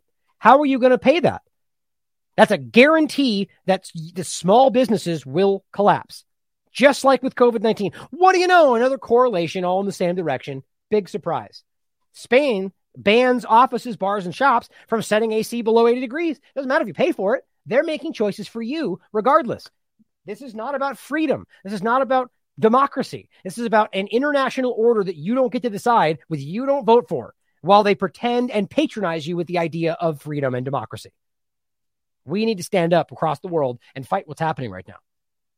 Now, look, how about this, guys? Even if this is the right decision, even if what they're doing is leading in the right direction, I still disagree with it. And I don't think that's what's happening. My point is simply that you have a choice. You always have a choice. When they try to roughshod something in and force everyone just because they think it's the right thing, it's usually not, historically speaking. Regardless, choice is all that matters. You're not in a free society. Even if it's the right thing and they force it in, that will lead to more tyrannical control over the next thing they decide. And that one might be the wrong thing. That's the future of us, our world, if we allow this to continue. And there's nowhere else to go. Now, what this is leading to in Germany, for, for example, is Google searches for firewood are through the roof. Look at how high that is. More than double the amount of searches gone through the roof because people are going, okay, you know what? Screw you then. I'm going to find alternative routes, or just that they're being forced to do it because they don't have any money. Either way, this is unbelievable. Now, Bernie's tweets points out Bernie's Tweets points out the average energy bill will rise more than 4,300 pounds by January, as we just saw, but that's not the end. Every, how do you even justify that? I'm just blown away by how anybody can think this makes sense. If you ever thought you lived in a free country, that shows you you don't right there. But that's not the end. Every item and service you buy is produced, delivered, packaged, and sold using energy. It means almost everything will go up in price. Great point. The Bank of Idiots Bank of England can't fix this with interest rates rises. And John makes a great point. This is how they, the hierarchy enslaving you, will shoehorn the digital ID into place. They're trying right now. Greece already rolled it out. Things will be, and Canada as well, things will be so bad for people, they will use whatever's offered to get them out of the financial mire, like a digital ration card. They already trialed it with QR codes for the cost of living payments recently. It's already happening, guys. And that's the point. We already saw this this is a little clip that uh, Young made from my show about the QR codes. Let me see if this will play. There's some weird download issue with this. I think if it sounds weird, I'll play it off the computer. For the rest of your life is going to cause cancer or can has an es- it'll increase your risk dramatically because they'll tell you it's cancerous, but it's only, you know, use that one tongue suppressor every three months when you go to the doctor's office. No big deal. It does build in your body and there is a residue. They've admitted that. I've done I'm talking about the testing, by the way, the testing right there in regard to how they continue to keep you testing. As it says, the cost of testing goes up fifty dollars a month in testing. Goes on it. It says keeping it current cost each person fifty dollars a month in testing fees. Look at this craziness, guys. They're going, oh, get my card. I'm next. Get my code. That's QR codes of people jamming their arms through in China, desperate to be someone to be scanned to get on the train. Thank you for doing the clip. Appreciate it. Man, this is where it's going right now. Here's the World Economic Forum. Thank you, Wittgenstein, for pointing this out. The, the, the Cloudflare COO, Cloudflare COO, hints at digital identity citizenship for internet users. They're all doing this, talking about an inter, uh, digital ID, constitution. And all they're, they're building this out while they can distract you with other things. And I feel like Trump and the FBI and all this stuff. They're getting you looking anywhere else while they build this around you. They want to connect everything you do on the internet to a digital ID. We all saw this coming. The other thing I would add, and I agree with all these sorts of things, is is the best organizations that do this have a plan. And it's almost like they they know where they are, even if they give themselves low marks and they know where they want to get to and they start to make progress there in, in a systematic way. And so when something unexpected comes up, you look at your priority list and you say, where does this fit? How big of a, how big compared to all the other things that we already have a plan to do? The most vulnerable organizations don't have a plan and they don't even want to talk about, you know, where, what grades they would give them in the different areas. And so really, to be in the top, you just need to start with a plan and, and kind of go through with your your leadership team saying, where are we? How are we? If we if something happened, how would we respond? And and you start to kind of march through building a plan and, and making progress. And you look back after one year, two years, and you're like, wow, we've made a lot of progress. And so when things come up, you're in a better place to remediate and respond, which I think is really important. And I, I, I couldn't agree more about what Jurgen said about it's it's it your question, Amy, about how it's it's certainly not just the chief security officer's job. It is the whole company's job. And the more that you train your employees, all tides rise. And actually, it's not even employees; it's it's citizens. We need better digital citizenship. And actually, if everyone becomes better better digital citizens, digital citizens, the whole the whole world gets stronger from this and so it's you can't just relegate this to your security team it's a business topic it's a team topic and really it's a digital citizenship topic I love that. The digital citizens. It feels like a HBR article waiting to be born. Ah, yes, right. Digital citizens. What does that translate to? Digital ID. You do not have digital citizenship without a digital ID. That's the point. All of this leads in the same direction. What a surprise. And here is what digital IDs will lead to. Inevitably, which is already there, by the way. They already have this happening both in this country and obviously China. But this solidifies this forever little bit far fetched, and you might be thinking that this kind of authoritarian control over your money is not going to be anything that we'll see in the future. Unfortunately, this is already implemented in the world. In China, the government is already able to program what its citizens can and cannot spend their money on. Over the last few years, they've limited millions of people's ability to buy things like train tickets, passports, and luxury goods. They're able to do this because of China's intense social credit system that links each person's identity and actions to their bank account account, allowing the government to see and to control everything a citizen does with their money. And it seems like the West is paying attention. In nations like Sweden, South Africa, and Canada, trials of programmable central bank currencies are already underway. In fact, almost half of the world's nations are at some stage of implementing this kind of programmable money, meaning no don't miss that, guys. That's the point right there. There's obvious lockstep coordination to this direction, regardless of what you think or want. That needs to be clear and it's across the board. It's not just digital currency. Look at how everyone did the same thing for COVID 19. This is a plan. Doesn't matter whether you think it's real or not. It's obvious this has been something that's been discussed and is being initiated. No matter where in the world you live, this technology is likely only a few years away. Okay, so how does programmable money tie in with the personal carbon limit? Well, it all comes down to whether or not you've gone over your monthly usage. And if you have, there are two possible case scenarios for that. The most openly talked about penalty for a person going over their individual carbon limit is that they'd simply get charged for doing so, just the same as what happens to large companies today. Taken too many car trips this month or bought a little bit too much meat? In that case, you'd simply get a bill at the end of each month from your government so you can pay the price of being a naughty citizen. As your entire carbon usage would be tracked by a government CBDC, there would be no way to hide how much carbon you've used. And since they now also hold the keys to your money, they won't even need to send you a bill for your excess usage. Potentially, they'll just automatically pull your fine from your bank account. There's your future, guys. And as somebody points out in the chat, rightly so, let's not forget they just, just rationalized 87,000 more IRS employees. Gee, I wonder what that's going to be for, right? There's a, there's an obvious direction here. Now, here's the a post that uh, Patricia shared with me. The World Economic Forum proposes to collect off platform intelligence from millions of sources, their quote, to spy on people and new ideas, and then merge this information together for content removal decisions sent down to internet platforms. So again, just like Eric Schmidt discussed for foreign policy, letting AI dictate what's good and not and what's allowed to be online. But let's not pretend, first of all, that the AI is making that choice, especially when they pretend that's what's happening and really it's them making those choices, or it is really the AI, but they're feeding in data to make these decisions from the beginning that is faulty to begin with, which therefore leads to faulty choices. It doesn't matter how you look at this. They're still dictating the same things using new technology and why we would even think this is okay. It removes your choice completely. The solution to online abuse? AI plus human intelligence. That's incredibly alarming. This is August 10th, 2022, World Economic Forum.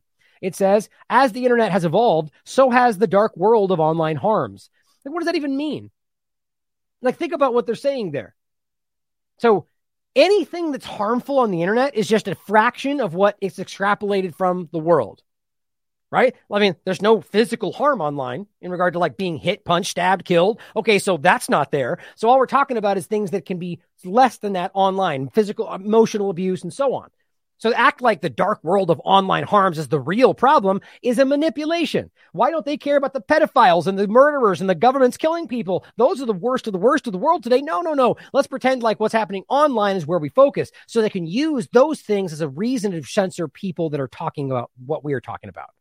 In one part, and there's a thousand other ways this could be abused.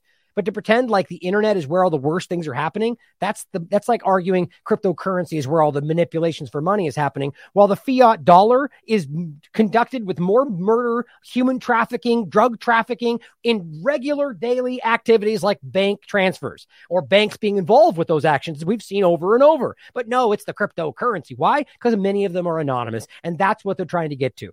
Not the big dark world of online harms, but using that as a means to an end to control what you do online and watch what you do online under the guise they're stopping all those bad things. But in reality, we'll quickly see they facilitate them in their own way, like they do everywhere else. Goes on to say online platforms responsible for removing abusive content and enforcing platform policies are challenged by an ever growing.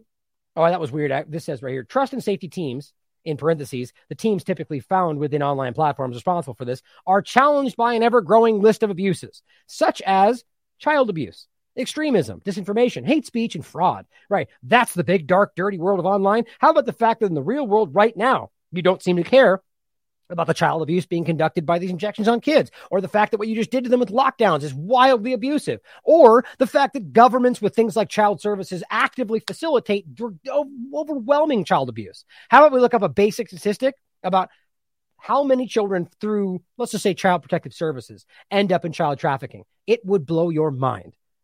People have written entire articles from online, from corporate entities saying that they, they, they it looks like places like Child Protective Services are basically pipelines for human trafficking.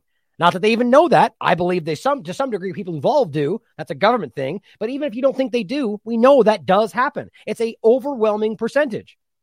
But yet we don't care about that. We only care about people saying things to kids online, or we don't care about things like drag queen story hour at places like a, a drag show called Kinky Boots, where young children can go watch it in the middle of the night. But that's totally acceptable, though, because I'm, I'm a bad person for saying that's inappropriate.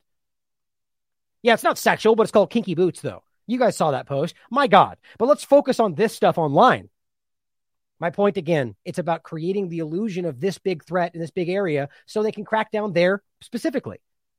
It's not about stopping these things, it's about using as a means to focus on everything everyone's doing online and control it hate speech, disinformation. Yeah, well, we know how these things are played. But it says a more sophisticated approach is required by uniquely combining the power of innovative technology, off platform intelligence collection, and the prowess of subject matter experts who understand the threat actors operate, scale detection of online abuse can reach near perfect precision. You know what that means?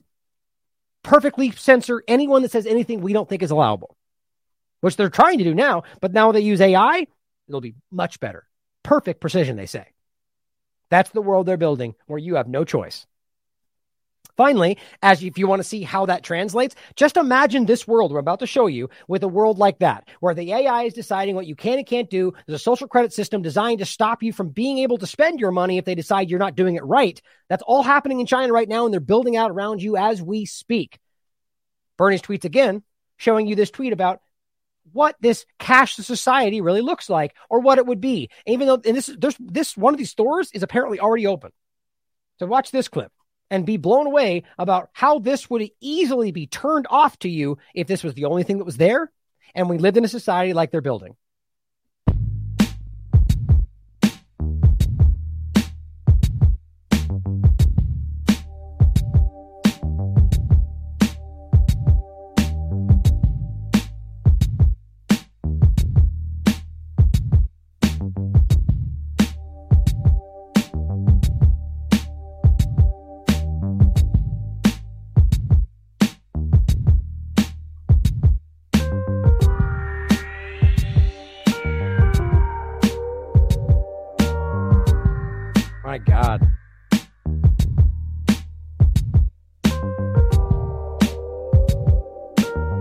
Thought there's shorter, by the way. I wasn't going to read it, but so bottom line for those in the podcast, we're talking about a store that doesn't have any cashiers, just things on the things on the shelf, and you can walk in, take what you want, and leave. You're not going to pay for it because they the the AI and the cameras in the store they they facial recognition you and they just take it out of your account without even asking. You need to download an app, of course, of course, of course. It's like Canada. Get the app, get the app, get the digital ID, and the app, of course, is how they do this. And you consent, of course, and then they have access to your bank account. And it all facilitates through the government, right? And you get to walk in, walk out, and they walk you. they as it just said, the camera detects how you're walking, what you what they, your facial your facial the way you're basically how you feel based on the way you're moving, and they can dictate whether they think you might be a threat, whether they think you might try to steal something. Bottom line is, look, even if this is used completely honestly, it's wildly authoritarian, wildly Orwellian. But then we have to argue, as we know, what if you're not vaccinated? What if they put they create a situation where they're like, well, we have to do it for everyone's safety? Well, then you'll be turned off. Why don't we think that's a possibility? It's obvious. or the fact that you didn't say the right thing that day. You made wrong statements on Twitter that day. This is how it works. And it's already happening in China and, by the way, in Ukraine. Remember, we already showed you the guy walking in that guy's house and saying, You made these posts about Russia. And he's like, I'm so sorry. I didn't mean to. Yeah, free democracy in Ukraine, right? That's the reality of where this is all going. It alerts the store attendant who will go over to you for polite conversation. The startup behind it is called Standard Cognition. Yeah, because this is totally about stores, right? Totally about shopping. No, this is about man. This is about collecting data and and and perfecting the AI and how it monitors you and your gait and your facial recognition and your way you look. Everything. That's what's happening right now in the world. Has been in development since 2016. Isn't that weird? Totally because COVID though and danger and viruses, but since 2016. It's reported that the first store is a prototype to work out the kinks. Standard Cognition has made partnerships with four retail chains around the world. The goal is to add this technology in 100 stores, but every day by 2020. This is this is older. Standard Market may be the first cashless store, but Amazon already beat it to the punch. Amazon opened its first cashless store, cashierless, Amazon Go, which we know. Amazon is reportedly going to be opening another store in New York City, as well as in Chicago and San Francisco. Right? This has all been building since before COVID 19. Just pay with cash or credit card, or what the last part say? Says stand, shoppers will be able to shop without the app. Oh, so but the first, yeah, see, that's how it starts. At first, you can come in by two, but you need the app to get these certain things or certain deals or what we always tell you, right? Either way, guys, the first part of it's the craziest part. Like technology will recognize when you put something back and what you do and will take it right out of your account.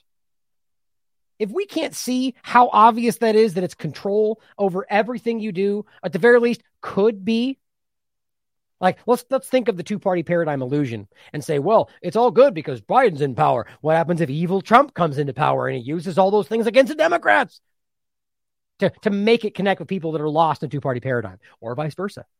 What if Biden gets control of that and starts shutting down conservatives? It's the same thing, guys. The government will use it to control you, and we need to see that. It's everywhere, it's all around you, and the evidence is clear. And by the way, they're admitting they were wrong right now. Get that in front of the people that need to see it. Stand up, do something, say something. It is now time to take action because this is building anyway. I'll talk about monkeypox probably tomorrow and whatever else. It's never, it's never ending today. But I'll continue to fight for you. I love you all. As always, question everything. Come to your own conclusions. Stay vigilant. What if the experts are wrong? What if quarantining the healthy doesn't actually save lives? What if wearing a mask in public is not effective? If you do not have a mask, you cannot ride public transportation, sir. My name is Dr. Jeff Barke, and I'm here representing thousands of physicians across the country whose voices are being silenced because we don't agree with the mainstream media and the experts who are telling us what to do. Everything I've seen in the last nine days, all the things that just don't make sense, the patients I'm seeing in front of me, the lungs I'm trying to improve, have led me to believe that COVID 19 is not this disease and that we are operating under a medical paradigm that is untrue. Never in the history of this great republic have we quarantined the healthy. Never in the history of this great republic have we told churchgoers that it's illegal for you to exercise your First Amendment right of freedom of religion.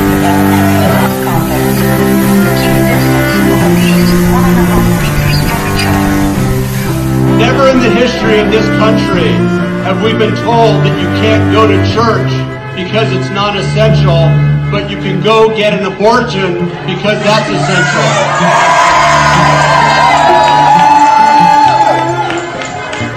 Never before in our country have we let criminals out of jail, but we've told you you can't exercise your Second Amendment right and protect yourself by purchasing a firearm. When liquor stores are deemed essential, but your businesses are deemed non-essential, there's something wrong going on. We cut off people's utilities this week and made them pay what could have been their last check to us to turn their lights on in a global health pandemic. But you don't care about that. You didn't want to meet. This booklet, the Declaration of Independence and our U.S. Constitution, was never designed to restrain the people. It was designed to restrain the government. We're realizing that the fatality rate of this virus is in the ballpark of a bad seasonal influenza. Do not let your voices be silenced.